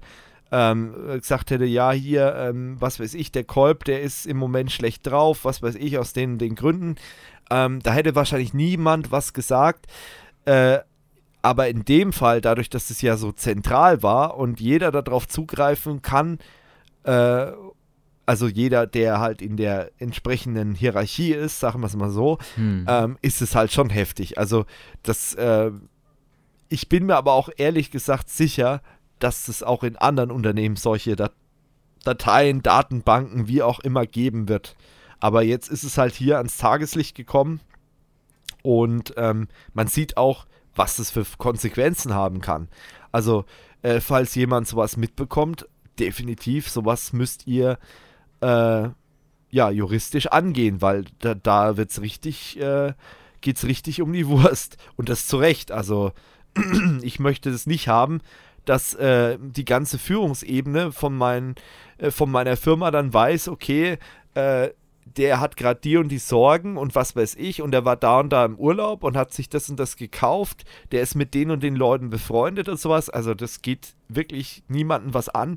Und wenn jemand es so mitbekommt, dann ist es nochmal was anderes, wie wenn es irgendwo verschriftlicht wird und Leute das wie in einem Lexikon, wie, wie in der Stasi-Akte dann nachlesen können. Und ähm, ja, also ist ein echter Hammer, deswegen habe ich das damals auch mit in unsere Themen mit reingenommen. Ja. Wolltest du noch was anmerken oder? Mm, nee. ich wüsste, wenn dann nicht mehr was. Okay, alles klar. Nee, weil das war gerade so ein Ton, wo ich gedacht habe, okay, da kommt noch was. Ja, ich habe gerade überlegt, aber. Ja, vielleicht kommt es noch. Ich mache mal, äh, derweil mache ich mal mit Homeoffice weiter. Äh, das ist ja auch aktuell so ein Thema, ähm, was so ein bisschen durch die Medien geht und ähm, da möchte ja unser Arbeitsminister möchte ja da ähm, mal ja, also gesetzlich was festlegen, einfach, dass das mal gesetzlich verankert ist, das Thema Homeoffice. Ich meine, jetzt hat man ja mit Corona gesehen, es funktioniert. Ähm, aber es gibt halt immer noch Arbeitgeber, die da so ein bisschen, ähm, weiß ich nicht, kritisch gegenüberstehen oder äh, keine Chancen darin sehen oder wie auch immer. Das ist halt immer schwierig, weil ich kann das halt persönlich jetzt nicht nachvollziehen, weil ich halt merke, dass halt sehr, sehr viel im Homeoffice geht. Äh, nicht alles, keine Frage, aber ähm, letztendlich geht doch sehr, sehr viel. Und jetzt haben wir hier eine Ausnahmesituation. Wir haben die, die größte äh, Krise ähm, seit dem Zweiten Weltkrieg. Und ähm, ja, und jetzt ist immer noch bei vielen Unternehmen eine riesen Diskussion mit dem Homeoffice und Arbeitnehmer müssen praktisch dafür kämpfen, dass sie Homeoffice machen dürfen. Ähm, und das ist halt was, wo ich sage, hm, also wer mich kennt, ich meine, ihr schreibt es ja auch schon in den Kommentaren hier mit elitärer Steffen und so, der weiß, dass ich ja sehr liberal unterwegs bin und auch was Unternehmen angeht, Unternehmertum angeht, äh, möchte ich eigentlich möglichst wenig Regulierung haben. Zwar nicht gar keine, aber möglichst wenig Regulierung. Vor allem keine Bullshit-Regulierung, die halt eigentlich wieder nur dem Kunden schadet oder dem Mitarbeiter dann irgendwann, weil das natürlich alles dem Unternehmen Geld kostet, letztendlich, jede Regulierung. In dem Fall muss ich aber sagen, finde ich das e-, echt sinnvoll, weil letztendlich hat es ja auch viele Chancen für das Unternehmen, wenn eben Homeoffice angeboten wird und wenn das Homeoffice vorgesehen ist die ersten Jahre werden definitiv hart, weil natürlich auch, äh, man muss auch gucken, welches Unternehmen äh, kann das finanziell machen. Ähm, äh, aber letztendlich bin ich doch, um es kurz zu machen, der Meinung, dass man das gesetzlich regeln sollte. Ich bin sogar der Meinung, dass man mit den, ich glaube, es sind ja 20 Tage im Jahr oder so, was er vorgeschlagen hat, ähm, dass es doch ein bisschen wenig ist, dass man vielleicht da noch ein bisschen mutiger sein sollte. Ähm, und ja, letztendlich ganz ehrlich, wenn das, wenn jeder Arbeitgeber so vernünftig wäre und würde sagen, hey, du kannst Homeoffice machen, also darfst es auch, dann müsste man jetzt nicht darüber nachdenken, das gesetzlich irgendwie zu regeln. Ähm, ja, wie gesagt, ist es nicht immer so, aber in dem Fall bin ich wirklich auf der Seite äh, von unserem Arbeitsminister, weil ich der Meinung bin, dass es halt sowohl Arbeitgeber als auch Arbeitnehmer was bringt. Und wenn man das allein mal mit dem Thema Umwelt betrachtet, äh, da ist es vielleicht auch nicht schlecht, wenn ein bisschen weniger Leute mit einem Auto rumfahren, äh, früh und im Berufsverkehr oder abends. Ähm, ja, deswegen bin ich ganz begeistert von Homeoffice und äh, das Thema ähm, Homeoffice lässt ja auch SAP nicht kalt. Also SAP hat äh, Homeoffice jetzt bis Mitte 21 ähm, noch ein bisschen erweitert. Und es gibt auch Unternehmen, ich glaube, Dropbox war jetzt erst vor kurzem in den Medien, die wollen zum Beispiel jetzt auch komplett auf Homeoffice Only umstellen. Ähm, ja, muss man mal gucken, wie das jetzt so weitergeht. Homeoffice Only, muss ich allerdings sagen, wäre jetzt auch nichts für mich. Äh, weil irgendwann möchtest du dann doch mal deine Kollegen mal wieder persönlich treffen. Außer man sagt dann, okay, man trifft sich halt dann außerhalb vom Firmenstandort irgendwo mal für eine physische Besprechung. Äh, kann natürlich auch eine Strategie sein. Dann braucht die und das Unternehmen keine eigenen Büroräume mehr oder hat dann nur noch zwei Konferenzräume äh, und kann die äh, dann buchen lassen. Und für die anderen Geschichten, da ist man dann halt wirklich im Homeoffice. Ich weiß nicht, Georg, wie siehst du das? Homeoffice äh, dauerhaft? Wäre das für dich was? Äh, für mich persönlich tatsächlich nein, weil ich bin jemand, der irgendwie dazu neigt, im Homeoffice ein bisschen zu versumpfen. Weil einfach, okay. Ja, mein Problem ist nämlich, dass äh, der Rechner, an den ich arbeite, das ist auch der Rechner, an den ich YouTube schaue, an den ich Entertainment habe. Und ja, gut. Ja, klar, das ist dann, und da vermischen dann diese Bereiche leider. Ja. Ja, gut, das Ding ist halt, ähm, das ist halt auch ein Thema, weil ich ja vorhin auch beim Thema Finanzierung war. Ähm, natürlich sollte der Arbeitgeber auch Geräte stellen. Es gibt sogar, ja, Namen darf ich jetzt hier nicht nennen, aber ein, ein großes Unternehmen hier in der Region, ein, ein sehr großes, deutschlandweites, bekanntes Unternehmen, ähm, die lassen auch ihre Mitarbeiter auf privaten Endgeräten arbeiten. Äh, hat mir mal so ein Vögelchen gezwitschert. Ähm, da wird dann einfach der Citrix-Client installiert und dann geht's los. Ähm, ist so eine Geschichte, sag ich mal, muss man wollen als Arbeitgeber. Also ich sehe das ein bisschen kritisch. Also ich würde das wahrscheinlich nicht machen wollen, äh, zulassen wollen. Ich würde wahrscheinlich eher den Weg gehen, dass die Mitarbeiter halt eben ein, ein äh, mobiles Endgerät bekommen, ein, ein Tablet oder ein, ein Notebook. Und das können sie dann entweder an einen Bildschirm anschließen zu Hause, Maustastatur oder was man denen halt dann zur Verfügung stellt. Ähm, und in der Firma haben sie dann eben eine Docking Station, wo sie es dann halt auch nutzen können. Also wenn diese Hybrid, äh, diese Hybrid-Geschichte stattfindet, ähm, das wäre wahrscheinlich meine Lösung, so wie ich das vorsehen würde. Ähm, aber ähm, dieses, ich nutze das auf meinem privaten Gerät, ist nochmal eine andere Geschichte. Gut, bei dir ist es ja schulisch, da ist nochmal ganz andere Baustelle. Aber jetzt im Unternehmen, äh, sag ich mal, auf dem Privatrechner Homeoffice zu machen, schwierig mhm. sag ich mal. Ja, finde ich aber auch. Weil, ähm, ich habe auch in den Sommerferien habe ich ja auch Ferienarbeit gehabt, die ich auch von zu Hause aus machen konnte, was ich richtig toll fand. Ja. Äh, und da war es auch geregelt mit einem Laptop. Also ich kenne es halt normalerweise nur so, dass du einen Laptop gestellt bekommst, wo halt dann mhm. der Client drauf installiert ist und wo du dich dann per VPN in der Früh dann anmeldest. Ja, das ist halt auch die, aus meiner Sicht, die eine der sichersten ich will nicht sagen die sicherste, aber eine der sichersten Anbindungen oder eine der sichersten Möglichkeiten, Leute ins Homeoffice zu bekommen, ähm, während diese Citrix-Lösung, ja, habe ich Bauchschmerzen mit, bin ich ganz ehrlich. Aber ich meine, du bekommst es halt nie zu 100% sicher. Egal, ob der Mitarbeiter äh, in der Firma sitzt, das ist so eine alte IT-Sicherheitsweisheit, oder ob er zu Hause sitzt, der ist immer ein Sicherheitsrisiko. Also Mitarbeiter sind immer ein Sicherheitsrisiko, aber du brauchst sie halt. Deswegen musst du halt gucken, äh, wie kann man das äh, Risiko am besten minimieren. Und das ist halt einfach, indem du denen ein Endgerät zur Verfügung stellst, was gehärtet ist nach deinen Vorgaben äh, intern äh, und, und dann passt die Sache. Ja, vor allem, du musst ja auch mit einberechnen, der IT-Support. Wenn es jetzt auf äh, irgendein privaten Gerät ist und der Anwender ruft dann an, ja. das ist dann, ja, Entschuldigung, wir können sie nicht supporten, weil wir nicht wissen, welches Gerät sie haben.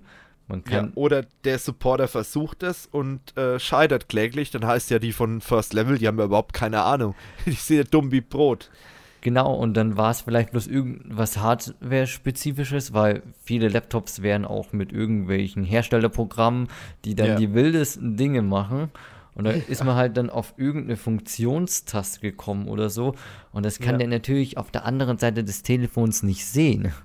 Ja, ja, das ist, ist schwierig. Also äh, da tut man, glaube ich, auch der IT-Abteilung einen riesigen Gefallen, wenn man da standardisiert und dann äh, sich mal paar Minuten Gedanken macht in, oder mehrere Meetings macht äh, mit den betreffenden Leuten, sei es jetzt die, die Personalabteilung, sei es jetzt vielleicht sogar die Geschäftsführung, je nachdem, wie groß das Unternehmen halt ist. Ähm, und die IT an einen Tisch setzt und oder halt eben in ein Teams-Meeting oder in ein Whatever-Meeting äh, und dass man sich da mal zusammensetzt und überlegt, wie soll denn unser ähm, ja, unser Homeoffice-Arbeitsplatz aussehen, welche Möglichkeiten soll der User haben, welche Sicherheitsbedenken gibt es und so weiter. Und das muss man halt alles mal durchgehen und letztendlich auch vielleicht mal auf die verschiedenen Tätigkeiten eingehen, weil es gibt halt Leute, die äh, haben in der Firma halt auch mehr als einen Bildschirm und äh, die sollten natürlich dann auch im Homeoffice mehr als einen Bildschirm haben, damit die halt auch wirklich so arbeiten können, wie sie es eben auch äh, in der Firma machen würden. Und das sind alles so Sachen, die spielen da mit rein. Ähm, ja, wie gesagt, es gibt da kein, kein äh, Best Practice eigentlich, aber das sind so die Sachen, die ich halt mittlerweile als Erfahrung mitgenommen habe, jetzt allein schon durch die Corona-Krise, was da abging in den Firmen ähm, was man so ein bisschen mitnehmen sollte, wenn man dieses Problem hat, dass man eben äh, Homeoffice anbieten möchte und, und steht dann jetzt davor, wie mache ich das denn Ganze technisch. Gut, ähm, ja, wie man was technisch macht, das wussten äh, auf jeden Fall die Angreifer oder die Hacker, die in der Microsoft Azure Cloud waren. die hat Microsoft da nämlich rausgeschmissen. Ähm, kurzum, da haben Hacker ähm, ein, ein Tool gebaut ähm, für Administratoren in der Azure Cloud und dieses Tool hat halt einfach mal äh, Active Directories äh, weitergegeben, also Cloud Active Directories äh, und hatte da ähm, Sachen abgegriffen und Microsoft hat es dann eben herausgefunden und hat jetzt diese äh, Hackergruppierung aus der AD oder aus dem aus der Cloud AD ist Quatsch aus der Cloud entfernt und natürlich auch dann aus den äh, ADs oder Active Directories der äh, betroffenen Kunden, die diese komische äh, dieses komische Add-on äh, installiert haben. Ähm, ja, was soll man dazu sagen? Also auch dies, das ist ja auch so ein Thema Cloud und Security. Also nur weil man was in der Cloud hat, heißt es nicht, dass man sich um Security überhaupt keine Gedanken mehr machen muss. Ähm, die Methoden sind teilweise halt anders, aber letztendlich, ähm, sag ich mal, wirst du halt auch in der Cloud angegriffen. Und ähm, der Cloud-Anbieter, der kümmert sich halt oftmals um die Basics, aber wenn es halt ums Detail geht, dann ist man selbst immer noch äh, gefragt, da irgendwas zu tun. Und das ist halt auch sehr abhängig vom, vom Anwendungsfall, ob ich jetzt eine Azure Active Directory habe oder ob ich jetzt eine Nextcloud irgendwo gehostet habe oder zu äh, was weiß ich, Dropbox gehe oder zu, zu Google Drive, äh, ich habe immer noch irgendwelche Aufgaben, die ich machen muss. Und wenn es einfach nur Zwei-Faktor-Authentifizierung ist oder Verschlüsselung der Daten nochmal, ähm, irgendwelche ähm, ja, To-Dos habe ich da immer, wenn ich in die Cloud migriere. Und so ist es halt auch hier. Ähm, ja, jetzt überlege ich gerade, wie ich da den, den Übergang schaffe zu Bombendrohungen. Äh, gibt es keinen Übergang. Ähm, aber es gab auch Cyberkriminelle, die aktuell ähm, Bombendrohungen per E-Mail verschickt haben und äh, Bitcoins erpresst haben. Natürlich war da überhaupt nichts dran an diesen Bombendrohungen. Äh, das Landeskriminalamt hat da sogar eine Warnung rausgehauen. Es gab auch schon einige Evakuierungen. Also ich habe auch in, in Hessen gab es wohl das ein oder andere Restaurant, das ähm, ja äh, ja, darauf reagiert hat und hat die Polizei angerufen. Logisch hätte ich wahrscheinlich auch nicht anders gemacht im ersten Moment, weil man die E-Mail natürlich ernst genommen hat. Die Polizei weiß natürlich mittlerweile auch davon ähm, und ja, letztendlich ähm, ist es so, dass jetzt oftmals natürlich nicht mehr das große Programm gefahren wird, um äh, da irgendwie äh, nach Bomben zu suchen, was vielleicht auch nicht gerade so geil ist, wenn dann wirklich mal eine Bombe irgendwo ist. Mhm. Ähm, aber ähm, das war mittlerweile dann sogar schon in den, in den öffentlich-rechtlichen Medien, wo Leute interviewt wurden. Irgendwie so ein Barbesitzer oder so, der ist da interviewt worden. Und ja, wie funktioniert das Ganze? Ich äh, gehe mal fest davon aus, dass einfach das Internet abgecrawlt wurde nach äh, Mailadressen von irgendwelchen Gaststätten, Hotels, ähm, also alles, wo man halt äh, alle Geschäfte, sag ich mal, wo es wirklich äh, gefährlich wäre, wenn, wenn da eine Bombe irgendwie wäre. Und hat es dann gesammelt und hat da einfach diese Mail rausgedonnert und hat halt dann versucht über ein Bitcoin-Wallet, also relativ unspektakulär, ähm, also was die technische Realisierung angeht, äh, relativ unspektakulär hat man da versucht, dann ähm, ja, Daten, äh, äh, Bitcoins zu erbeuten. Ähm, ja, gut, das war das. Genau. Zu Sachen, die auch nicht importiert werden dürfen, äh, gehen wir weiter zum Zoll. Da gab es nämlich, äh, da, oder besser gesagt, gibt es eine neue Betrugsmasche per E-Mail dass man quasi angeblich Zollgebühren zahlen müsste und das am besten doch über Paysafe-Karte äh, machen soll. Das ist natürlich alles Humbug und ähm, Sache ist die, erstens, der Zoll wird immer hergehen und sagen, sie müssen persönlich da vorbeikommen, um äh, Geld zu zahlen für importierte Sachen. Weil das stimmt, man muss, wenn man etwas äh, vom Ausland äh, und zum Beispiel von den USA importiert, muss man da Steuern nachzahlen. Aber wie gesagt, das ist immer in Person. Die DRL empfiehlt, ähm, dass man diese Paketnummern, die da angegeben werden, auch nochmal über die DRL-Seite selbst angibt. Weil, wie gesagt, niemals auf Links in solchen E-Mails klicken. Und vor allem, wenn irgendwer euch auffordert, so, so äh, Paysafe-Karten. Das ist sehr unseriös. Ja. Gut. Äh, was hat man als nächstes? Ach ja, unseriös. Wir gucken nach Amerika. Ja, ähm, da geht es nämlich um die US-Wahl. Da hat Twitter nämlich gesagt, nee, nee, nee, ähm, wir veröffentlichen, also wir veröffentlichen das Ergebnis von der Wahl erst, wenn da der offizielle Tweet kommt.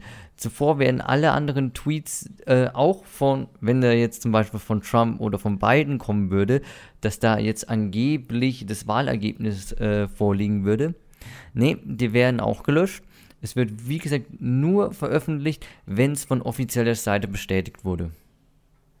Ja.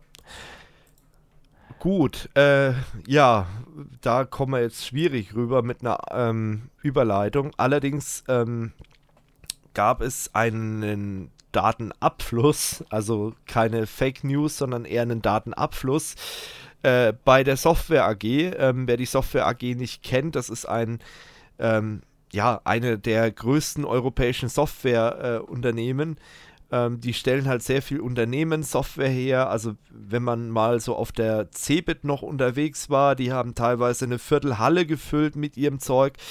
Ja, und bei denen ähm, war eben das Problem, die hatten einen Malwarebefall intern im System. Also am 3. Oktober ist das Ganze aufgefallen. Äh, es gibt aktuell noch keine Details dazu, welche Art von äh, Malware das war.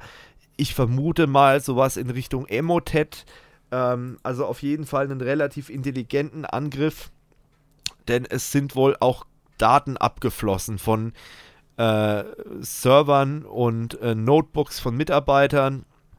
da weiß man halt nicht, wie lang dieser Angreifer schon im System verweilt äh, ist. Ob da jetzt Kundendaten dabei waren, weiß man noch nicht. Aber ich könnte mir vorstellen, dass das nochmal eine größere Nummer äh, wird. Und ja, Software AG ist halt alles andere als ein kleines Unternehmen.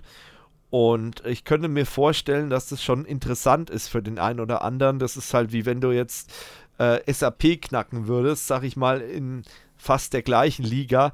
Äh, allerdings sollen die Cloud-Anwendungen von äh, der Software AG davon nicht betroffen sein. Also das ist eher so eine Geschichte, die auf äh, die interne IT abzielt, was die Sache vielleicht jetzt auch nicht unbedingt besser macht. Aber wir werden sehen, vielleicht gibt es da noch Informationen dazu. Ich könnte mir vorstellen, dass das auch nochmal datenschutztechnisch ein Nachspiel haben wird, das ganze Thema.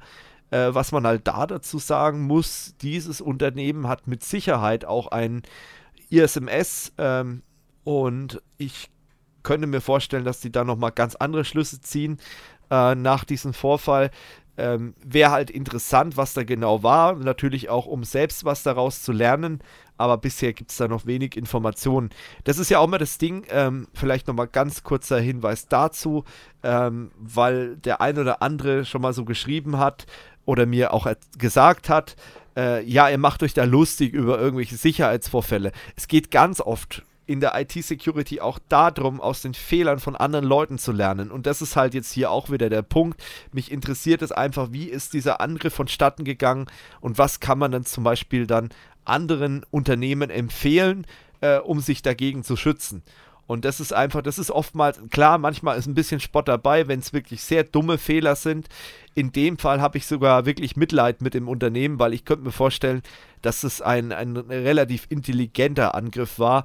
Ähm, oder halt dementsprechend äh, ziemlich äh, aggressiv durchgeführt wurde. Und deswegen, ähm, ja, wäre es mal interessant, wie genau dieser Angriff abgelaufen ist.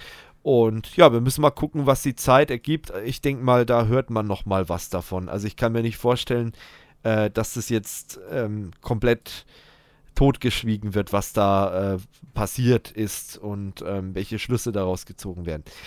Ja, was man auch nicht totschweigen sollte, dass die Microsoft Cloud Deutschland äh, endgültig in Rente geschickt wird bald äh, ja, bald, es ist noch ein bisschen hin, am 29. Oktober äh, 21, also nächstes Jahr, ähm, ist geplant von Microsoft, dass dann eben die Microsoft Cloud Deutschland äh, die Dienste einstellt. Das war ja dieses gescheiterte Projekt mit der Telekom, mit der deutschen Datentreuhand. Äh, da muss ich sagen, da sind wir mit Kurs of You am Anfang auch reingetappt, äh, haben dann relativ schnell migriert auf die äh, auf die andere Cloud. Also es war nie wirklich 100% produktiv. Also ich glaube, ich habe mit Felix damals mal so ein bisschen was getestet, aber äh, so wirklich produktiv hatten wir nie die Microsoft Cloud Deutschland im, im Betrieb. Und ähm, ja, haben dann relativ schnell migriert auf die richtige Cloud, in Anführungsstrichen, von Microsoft. Ähm, die europäische Cloud von Microsoft. Und ähm, ja, wie gesagt, wer das noch vor sich hat, Microsoft empfiehlt da natürlich seinen Microsoft-Partner zu kontaktieren, dass der das äh, dann durchführt. Es gibt da scheinbar irgendwelche Migrationsmodelle, aber wie die im Detail aussehen, da habe ich leider keine Kenntnis drüber. Ähm, aber da hilft euch sicherlich gegen entsprechendes Entgelt euer Partner gerne dabei, eure Postfächer oder was auch immer ihr da noch in der Cloud habt, äh, in die andere Wolke zu schieben. Äh, ja, um mal beim Thema Umwelt und Wolken zu bleiben. Mhm. Es gibt mittlerweile einen E-Müllwagen. Habe ich auf YouTube gesehen, fand ich wirklich cool, weil es war ja auch immer so die Aussage, äh, Nutzfahrzeuge und Elektromobilität eher schwierig, lieber äh, dafür auch Wasserstoff verwenden. Ähm, jetzt hat sich herausgestellt, die Stadtwerke in Konstanz, die haben sich mal so einen Teil ausgeliehen zum Probieren. Und da hat der YouTuber dieser Dad ein ganz gutes Video drüber gemacht. Hat auch mal den äh, Müllwagenfahrer, der da schon 30 Jahre auf dem Bock ist, mal interviewt und äh, der fand das Ding auch ganz gut. Also scheinbar ist es wohl so, äh, dass durch äh, die, die Nutzung, also das, die haben das jetzt mal ein paar Wochen ausprobiert und dass der Wagen wohl nie unter 30% Kapazität gefallen ist äh, und die konnten ihre Fuhren praktisch ganz normal abarbeiten. Netter Nebeneffekt ist natürlich auch, dass das wesentlich leiser zugeht als bei den richtigen Müllwägen. Also ich kann nur sagen, hier bei uns, wenn da früh um sechs das Müllauto durchfährt am Mittwoch, da bist du wach. Also das kriegst du definitiv mit. Ähm, das ist halt auch was Anwender oder Anwender, Quatsch, Anwohnerfreundliches, wenn eben der Müllwagen nicht mehr so laut ist. Der Fahrer fand es noch ganz angenehm, dass der Motor ja nicht so warm wird und dass das dann auch nicht so aufheizt wie bei einem klassischen dieselbetriebenen äh, Müllwagen. Also das könnte echt eine, eine Lösung sein zukünftig, dass da auch Elektromobilität ins Spiel kommt. Video ist natürlich in den Show Notes verlinkt.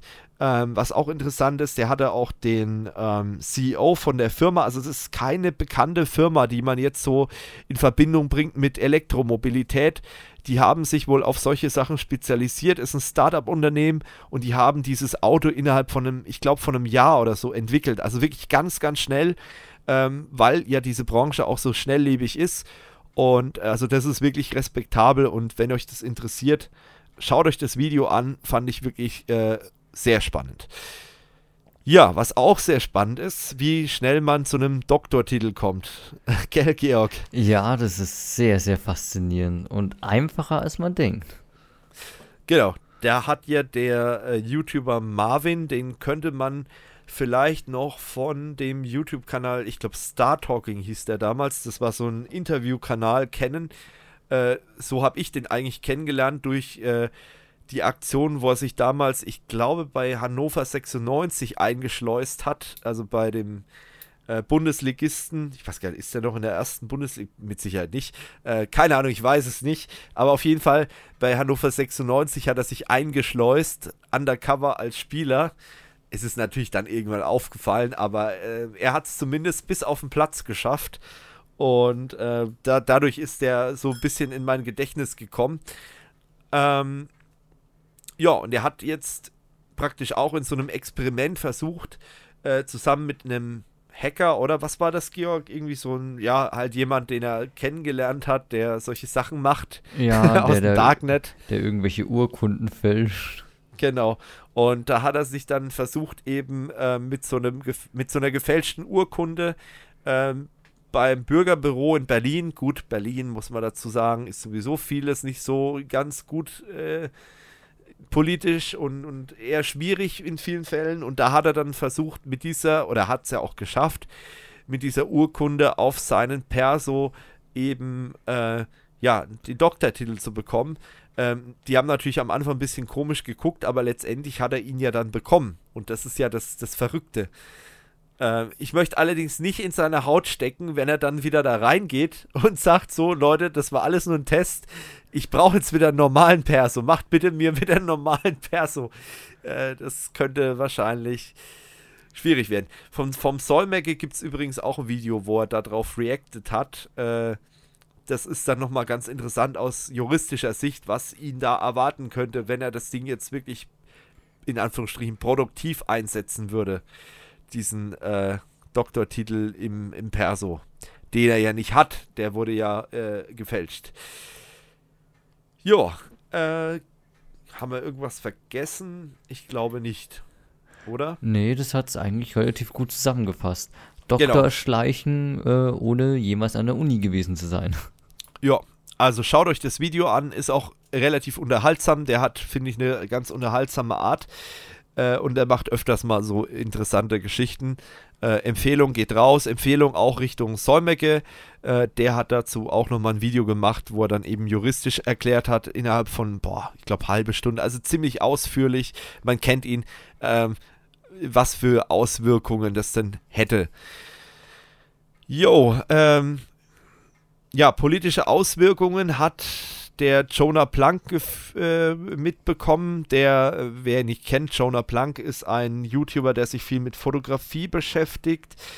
Ähm, der ist auch so ein bisschen in der, jetzt hätte ich schon fast gesagt, Kommune von Felix Barlinger und äh, wie heißt der andere? Ähm, Jonas Falk, glaube ich, äh, in, in Leipzig. Die haben ja da jetzt ein Studio aufgemacht. Man kennt sie aus der Empfehlung von dem äh, Nordcup-Trip mit dem Tesla. Äh, da habe ich die schon mal empfohlen. Und äh, der hat jetzt äh, sein Auto etwas demoliert wiedergefunden. Man muss dazu sagen, die sind in Leipzig in einem relativ linksalternativen Viertel unterwegs. Und ähm, ja, der fährt einen äh, Coleos, das ist so ein SUV, ein Diesel-SUV mit Brandenburger Kennzeichen. Und das ist halt dort etwas ungern gesehen, was natürlich nicht rechtfertigen soll, dass da äh, die Reifen zerstochen wurden und mit äh, schwarzer Spray, äh, mit Graffiti halt, äh, das Ding verschmutzt wurde. Und das Ding war ja auch noch ein Leasingwagen, das weiß natürlich keiner, aber das ist halt dann äh, daraus gekommen. Was aber viel interessanter ist eigentlich noch an der Stelle, äh, wie sich mal wieder unsere Lieblingszeitung, die Bild verhalten ist, äh, verhalten hat. Ähm, er hat äh, irgendwann gesehen, hey, Bild berichtet ja schon über diesen Vorfall und ähm, ja, Bild hat damit geworben, sogar. Erstmal Bild Plus Artikel, das heißt, man muss dafür bezahlen. Das ist halt hinter einer Paywall, das ganze Thema und hat damit geworben, dass sie ein Interview mit ihm geführt haben, was sie nie geführt haben. Er hat gesagt, er hat noch nie ein Interview mit Bild geführt. Aber sie haben halt da angegeben, ja, er hätte ein Interview mit ihm, äh, sie hätten ein Interview mit ihm geführt. Und ähm, daraufhin hat er dann auch noch, also er hat den Artikel dann geleakt auf Instagram, dass halt jeder den lesen konnte, weil er gesagt, hey, das ist eine Unwahrheit und ich sehe nicht ein, dass meine Follower dafür Geld bezahlen sollen, äh, dafür, dass es gar kein Interview gab.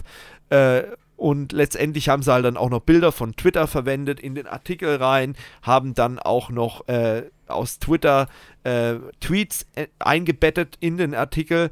Und dann hat er halt einfach mal kurzerhand die Initiative ergriffen und hat seinen Twitter-Namen in Bild ist Schmutz umbenannt, was man natürlich dann auf der Bild-Website auch sehen konnte. Ähm, ja, also ist mal wieder so, eine, so, so ein Arschloch-Move, muss man wirklich sagen, von, von Bild. Ähm, ja, letztendlich äh, eigentlich keine große Geschichte, bis auf diese Bildgeschichte, weil er, er hätte das Auto sowieso bald abgegeben und jetzt, naja, gut, Versicherung muss man mal gucken, aber mit Sicherheit äh, wird es die Versicherung äh, zahlen, schätze ich mal. Und ja, aber ist halt auch wieder mal unnötiger Stress und muss man, glaube ich, nicht unbedingt haben.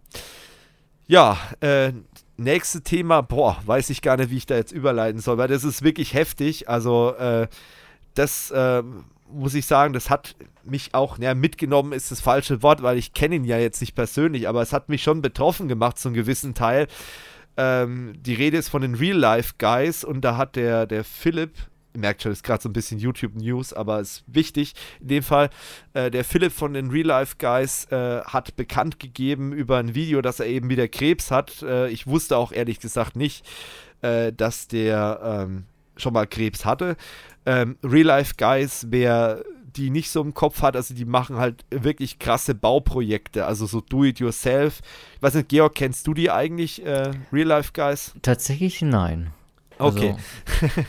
Ähm, ja, das, ist sehr speziell, aber die machen halt, sind damit wahnsinnig erfolgreich und äh, so mein Favorite-Projekt ist eigentlich von ihnen das Riesenbaumhaus und was ich halt so am ja auch nicht schlecht fand, das war das Thema mit der Achterbahn durch den Hornbach.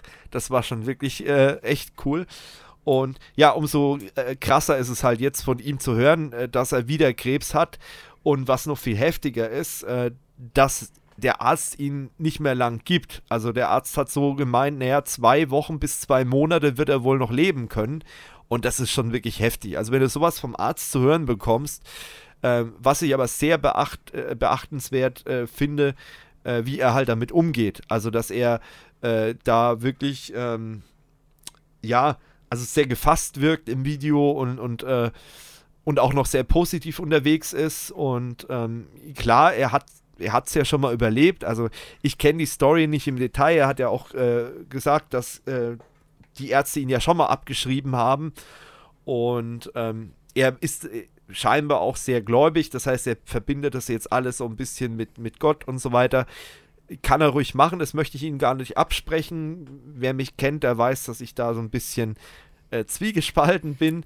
Ähm, aber jeder wie er mag. Ich meine, es gibt auch irgendwie Statistiken, äh, dass irgendwie 80% der Menschheit spirituell veranlagt ist und jeder soll glauben, wie er will, solange niemand anders schadet, meine persönliche Meinung. Deswegen, wenn ihm das hilft, und scheinbar ist es ja so, äh, dann soll es so sein. Ähm, ist halt krass. Also ich muss sagen, es hat mich wirklich echt erstmal so, oha, und sowas halt von jemandem zu hören, ne? Und, und das ist schon heftig. Ähm, aber er scheint damit wirklich äh, gut umzugehen. Und das ist halt wieder was, wo ich sage, da könnten sich andere Leute äh, mal eine Scheibe von abschneiden. Ähm, ja, letztendlich, das Video ist jetzt auch schon zwei Wochen her. Äh, keine Ahnung, wie es ihm aktuell geht. Ich weiß nur, äh, dass scheinbar äh, in YouTuber-Kreisen, also der ist ja auch im gleichen Management wie Simon Unge zum Beispiel, dass da schon bekannt war, dass da irgendwas ist. Ähm, ist ja klar, dass sowas dann da erstmal äh, intern begredet wird, aber auch allen Respekt, dass er halt da in die Öffentlichkeit äh, geht und da äh, das Ganze öffentlich macht. Ähm, und vor allem, was halt auch krass ist, äh, das sind ja zwei Geschwister, die dieses, äh, diesen YouTube-Kanal betreiben mit ihren Freunden zusammen. Ähm, ich glaube sogar äh, Zwillinge. Zwillinge, klar. Zwei Zwillinge, die ähm, den Kanal betreiben und äh, den ihre Schwester ist vor ein oder zwei Jahren bei einem äh, Flugzeugabsturz ums Leben gekommen. Also richtig heftige äh, Geschichte, was die da erlebt haben. Und ja, also fand ich wirklich äh, krass. Und äh, ja, was soll man dazu sagen? Ne? Also man wünscht denen natürlich alles Gute, äh, wie auch immer das für ihn aussehen mag. Also das kann ich ganz schlecht beurteilen. Ähm, er hat jetzt auch ähm, wenn, wenn dir das noch was sagt, äh, Georg von, von Wetten das, da war doch, dies, doch dieser eine verunglückt, dieser Samuel Koch, wenn dir das noch was sagt. Ja. Und mit dem zusammen hat er jetzt auch irgendwie einen YouTube-Channel gemacht. Ähm, da will ich jetzt nicht unbedingt großartig für Werbung machen. Ich sage nur, dass es da einen gibt, ähm, weil ich halt nicht hinter dem Content stehe, anders wie bei The Real Life Guys, wo es halt wirklich um Do-It-Yourself und solche ähm, Projekte geht. Da geht es halt eher um so Glauben und solche Geschichten. Also wer dafür, wer sich dafür interessiert, kann sich das gerne angucken, aber es soll keine Werbung sein und es vertritt auch nicht wirklich meine Meinung. Aber wie gesagt, wenn es Leuten hilft, von mir aus gerne. Ähm, aber ich bin da halt nicht so der, der richtige Typ, wenn es um solche Sachen geht. Ja, und ansonsten, wie gesagt, da kann man dem nur alles Gute wünschen und also richtig heftig. Äh, wenn du sowas halt in der Familie hast und der ist ja auch noch nicht alt. Also das ist ja kein Alter, in dem der steckt. Der ist ja noch nicht mal 30.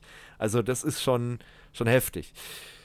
Ja, ähm, ein heftiges Thema haben wir trotzdem noch. Ähm, das ist nämlich der Influencer Raser, wie ihn äh, Welt genannt hat. Äh, scheinbar irgendwie so, so ein Instagrammer, der dann auf der Autobahn einfach mal ein Rennen gefahren ist mit über 1, ich glaube 6 Millionen Followern auf Instagram. Ähm, der wird jetzt sich wohl wegen Mord verantworten müssen, weil er da eine, äh, einen Unfall gebaut hat äh, mit seinem Lambo und äh, die Frau, die in dem anderen Auto saß, die hat es nicht überlebt, er schon. Äh, ja, heftige Sache, aber letztendlich, ähm, ja, fair. Also fair, dass er jetzt dafür sich verantworten muss. Was passiert ist natürlich nicht.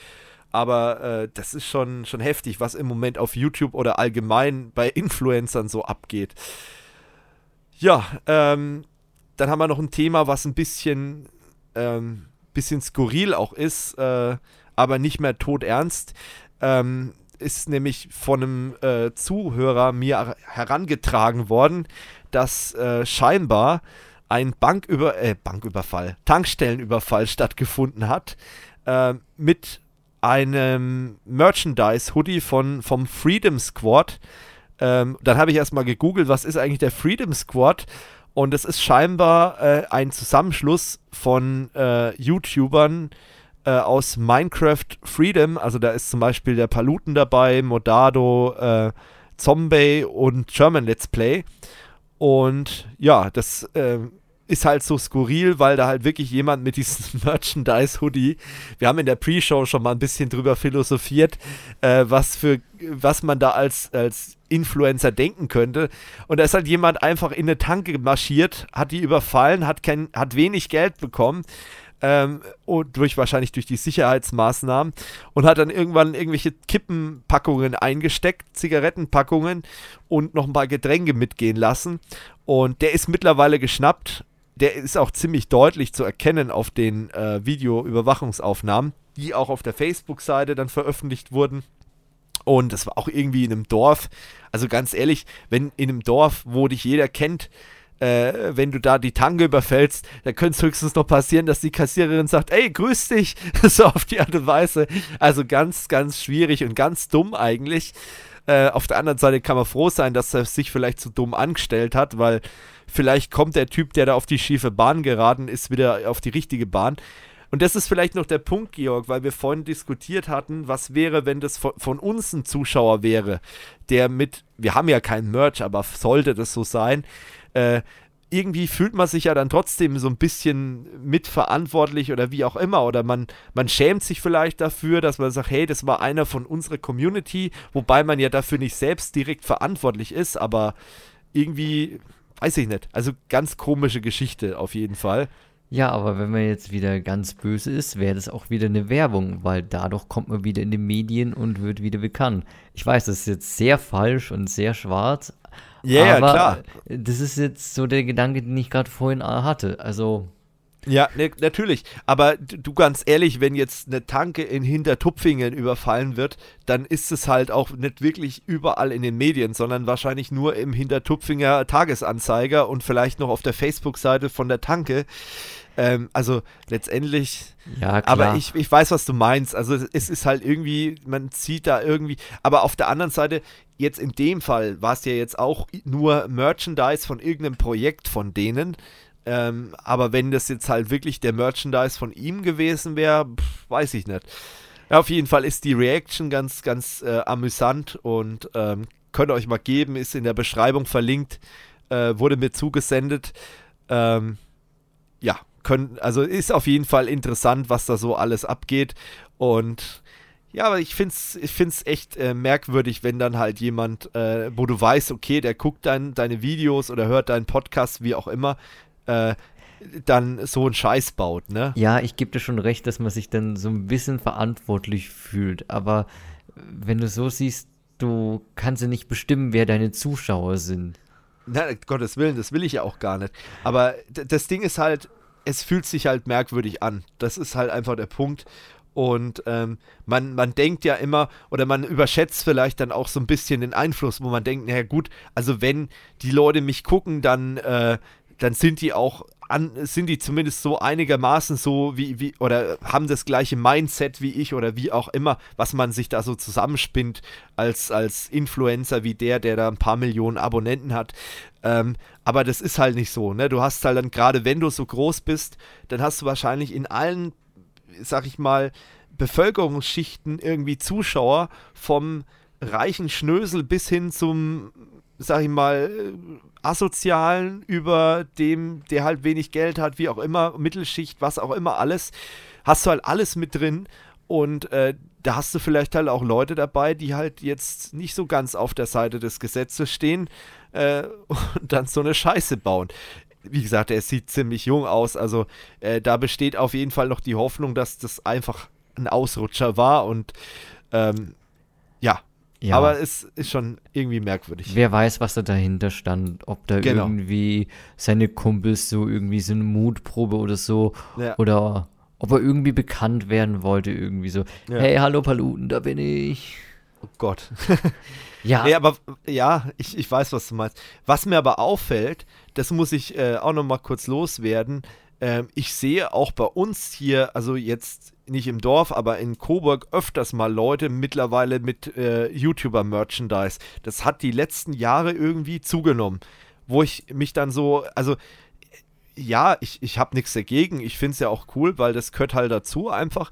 Aber es ist irgendwie merkwürdig, warum das jetzt erst so aufkommt. Weil die ganzen YouTuber, die, die hauen ja schon seit Jahren Merchandise raus. Warum das jetzt bei uns hier so ankommt, gut, vielleicht weil bei uns hier in der Region alles immer ein bisschen später ankommt oder anfängt, ich weiß es nicht. Aber es ist mir halt so aufgefallen. Oder stehen die Leute jetzt eher dazu, dass sie sagen, ich gucke den und den YouTuber?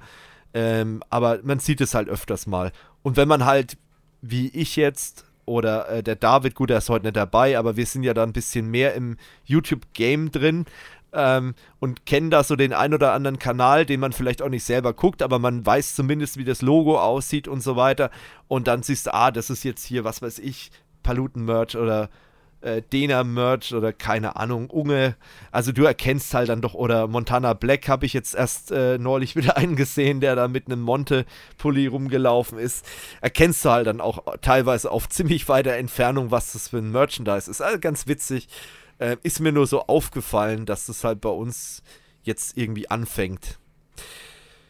Gut, äh, ja, was erfreulich ist noch am Ende vielleicht. Ähm, wir hatten ja schon mal über die Nordcup-Doku gesprochen von, äh, von äh, Felix Barlinger und äh, eben vom Jonah Plank oder auch vom Jonas Falk.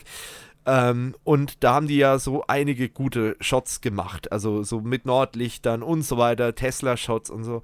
Und ähm, ich mache ja immer ungern Werbung hier im Podcast. Das ist auch keine bezahlte Werbung. Äh, aber ich wollte es einfach mal erwähnt haben. Die haben jetzt äh, die Bilder ähm, als Printouts, haben die jetzt in einem Shop. Ähm, das heißt, man könnte sich da das ein oder andere Bild entweder äh, ähm, auf so einer Aluminiumleinwand, das ist wirklich sehr hochwertig, ist aber auch sehr teuer, äh, bestellen. Oder halt eben ein ganz normales, gerahmtes Bild. Ähm, was dann schon ein bisschen preiswerter oder viel preiswerter ist ähm, als diese Aluminiumleinwand. Und das kann man sich da gönnen. Und äh, weil die das Projekt jetzt hochgezogen haben, habe ich gedacht, ich will es hier mal erwähnen. Ähm, ich persönlich denke, dass ich mir schon zumindest das Nordlichterbild holen werde für mein neues Büro, weil ich bin ja auch so ein Fan von äh, der Landschaft da oben und ich glaube, das passt ganz gut in mein Büro rein. Ähm, und das werde ich mir, denke ich, holen. Aber wahrscheinlich eher weniger auf Aluminium, weil das ist dann, das ist nicht mehr so ganz im Budget drin nach dem Büroumbau. Da ist jetzt schon einiges an Geld äh, draufgegangen. Aber das nur mal als Hinweis: äh, Link ist in den Show Notes. Da ist auch ein Video dabei, wie erklärt wird, wie das gedruckt wird. Die haben da jetzt sich ein, eine kleine Druckerei gesucht, die aber halt auch die Ansprüche äh, so umsetzt mit Druck und mit Farbechtheit und mit Material und was auch immer alles. Also sie haben sich auf jeden Fall sehr lange Gedanken gemacht. Äh, der Shop ist jetzt nicht so der Burner, äh, ist halt ein Shopify, Clicky Bunti Shop, so ein ganz billiger. Ähm, äh, ja, ähm, aber letztendlich, es funktioniert und äh, das ist ganz, ganz interessant. Gut, Georg, da haben wir es ja heute schon wieder. Ich bin zwar jetzt fast heiser, aber wir haben es geschafft zu zweit.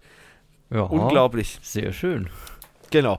Am Ende möchte ich nochmal darauf hinweisen, Folding at Home haben wir ja jetzt auch. Also wer da Bock drauf hat, in unser Team zu kommen bei Folding at Home äh, und uns voranzubringen, der gibt einfach mal folding.kursoforyou.com in Browser ein oder klickt auf den Link in der Beschreibung, wenn ich es nicht vergessen habe.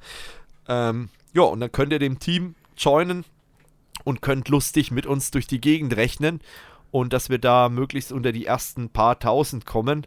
Das wäre ganz cool. Ähm, mal gucken, was da geht. Äh, wir werden im Podcast öfters mal drüber berichten, wie es aussieht, weil das ist ganz cool, finde ich. Und das kann man unterstützen. Äh, und wie gesagt, für Benchmark oder ähm, Temperaturtests oder einfach um sein Zimmer zu heizen, äh, kann man das machen. Ähm, Gerade jetzt ja. im Winter ganz praktisch. Genau. Im Winter, wenn die Heizung ausfällt, dann einfach mal den Gaming-Rechner für äh, Folding at Home rechnen lassen nicht die schlechteste Idee, wenn man jetzt nicht gerade eine andere Heizung zu Hause hat. Ja, dann weise ich nochmal hin auf die Umfrage der Woche. Ähm, ich weiß nicht, ob wir das äh, angesprochen haben. Da wird jetzt die Frage sein, äh, Recht auf Homeoffice. Wie sinnvoll findet ihr Recht auf Homeoffice? Wie sollte das Ganze aussehen? Äh, könnt ihr dann abstimmen, eure Kommentare schreiben. Äh, ihr könnt auch gerne nochmal kommentieren zu dem Konzept, was ich anfangs vorgestellt habe, wie das denn jetzt aussehen soll. Ob ihr vielleicht auch noch Vorschläge habt. Äh, ihr könnt auch eine Mail schicken an techtalk.qsofu.com. Wie gesagt, wir lesen jede Mail, aber wir antworten natürlich nicht auf jede Mail. Ja, und dann würde ich sagen, bis zum nächsten Mal und bleibt dran, abonniert und bleibt uns gewogen. Bis dann. Ciao. Gesundheit.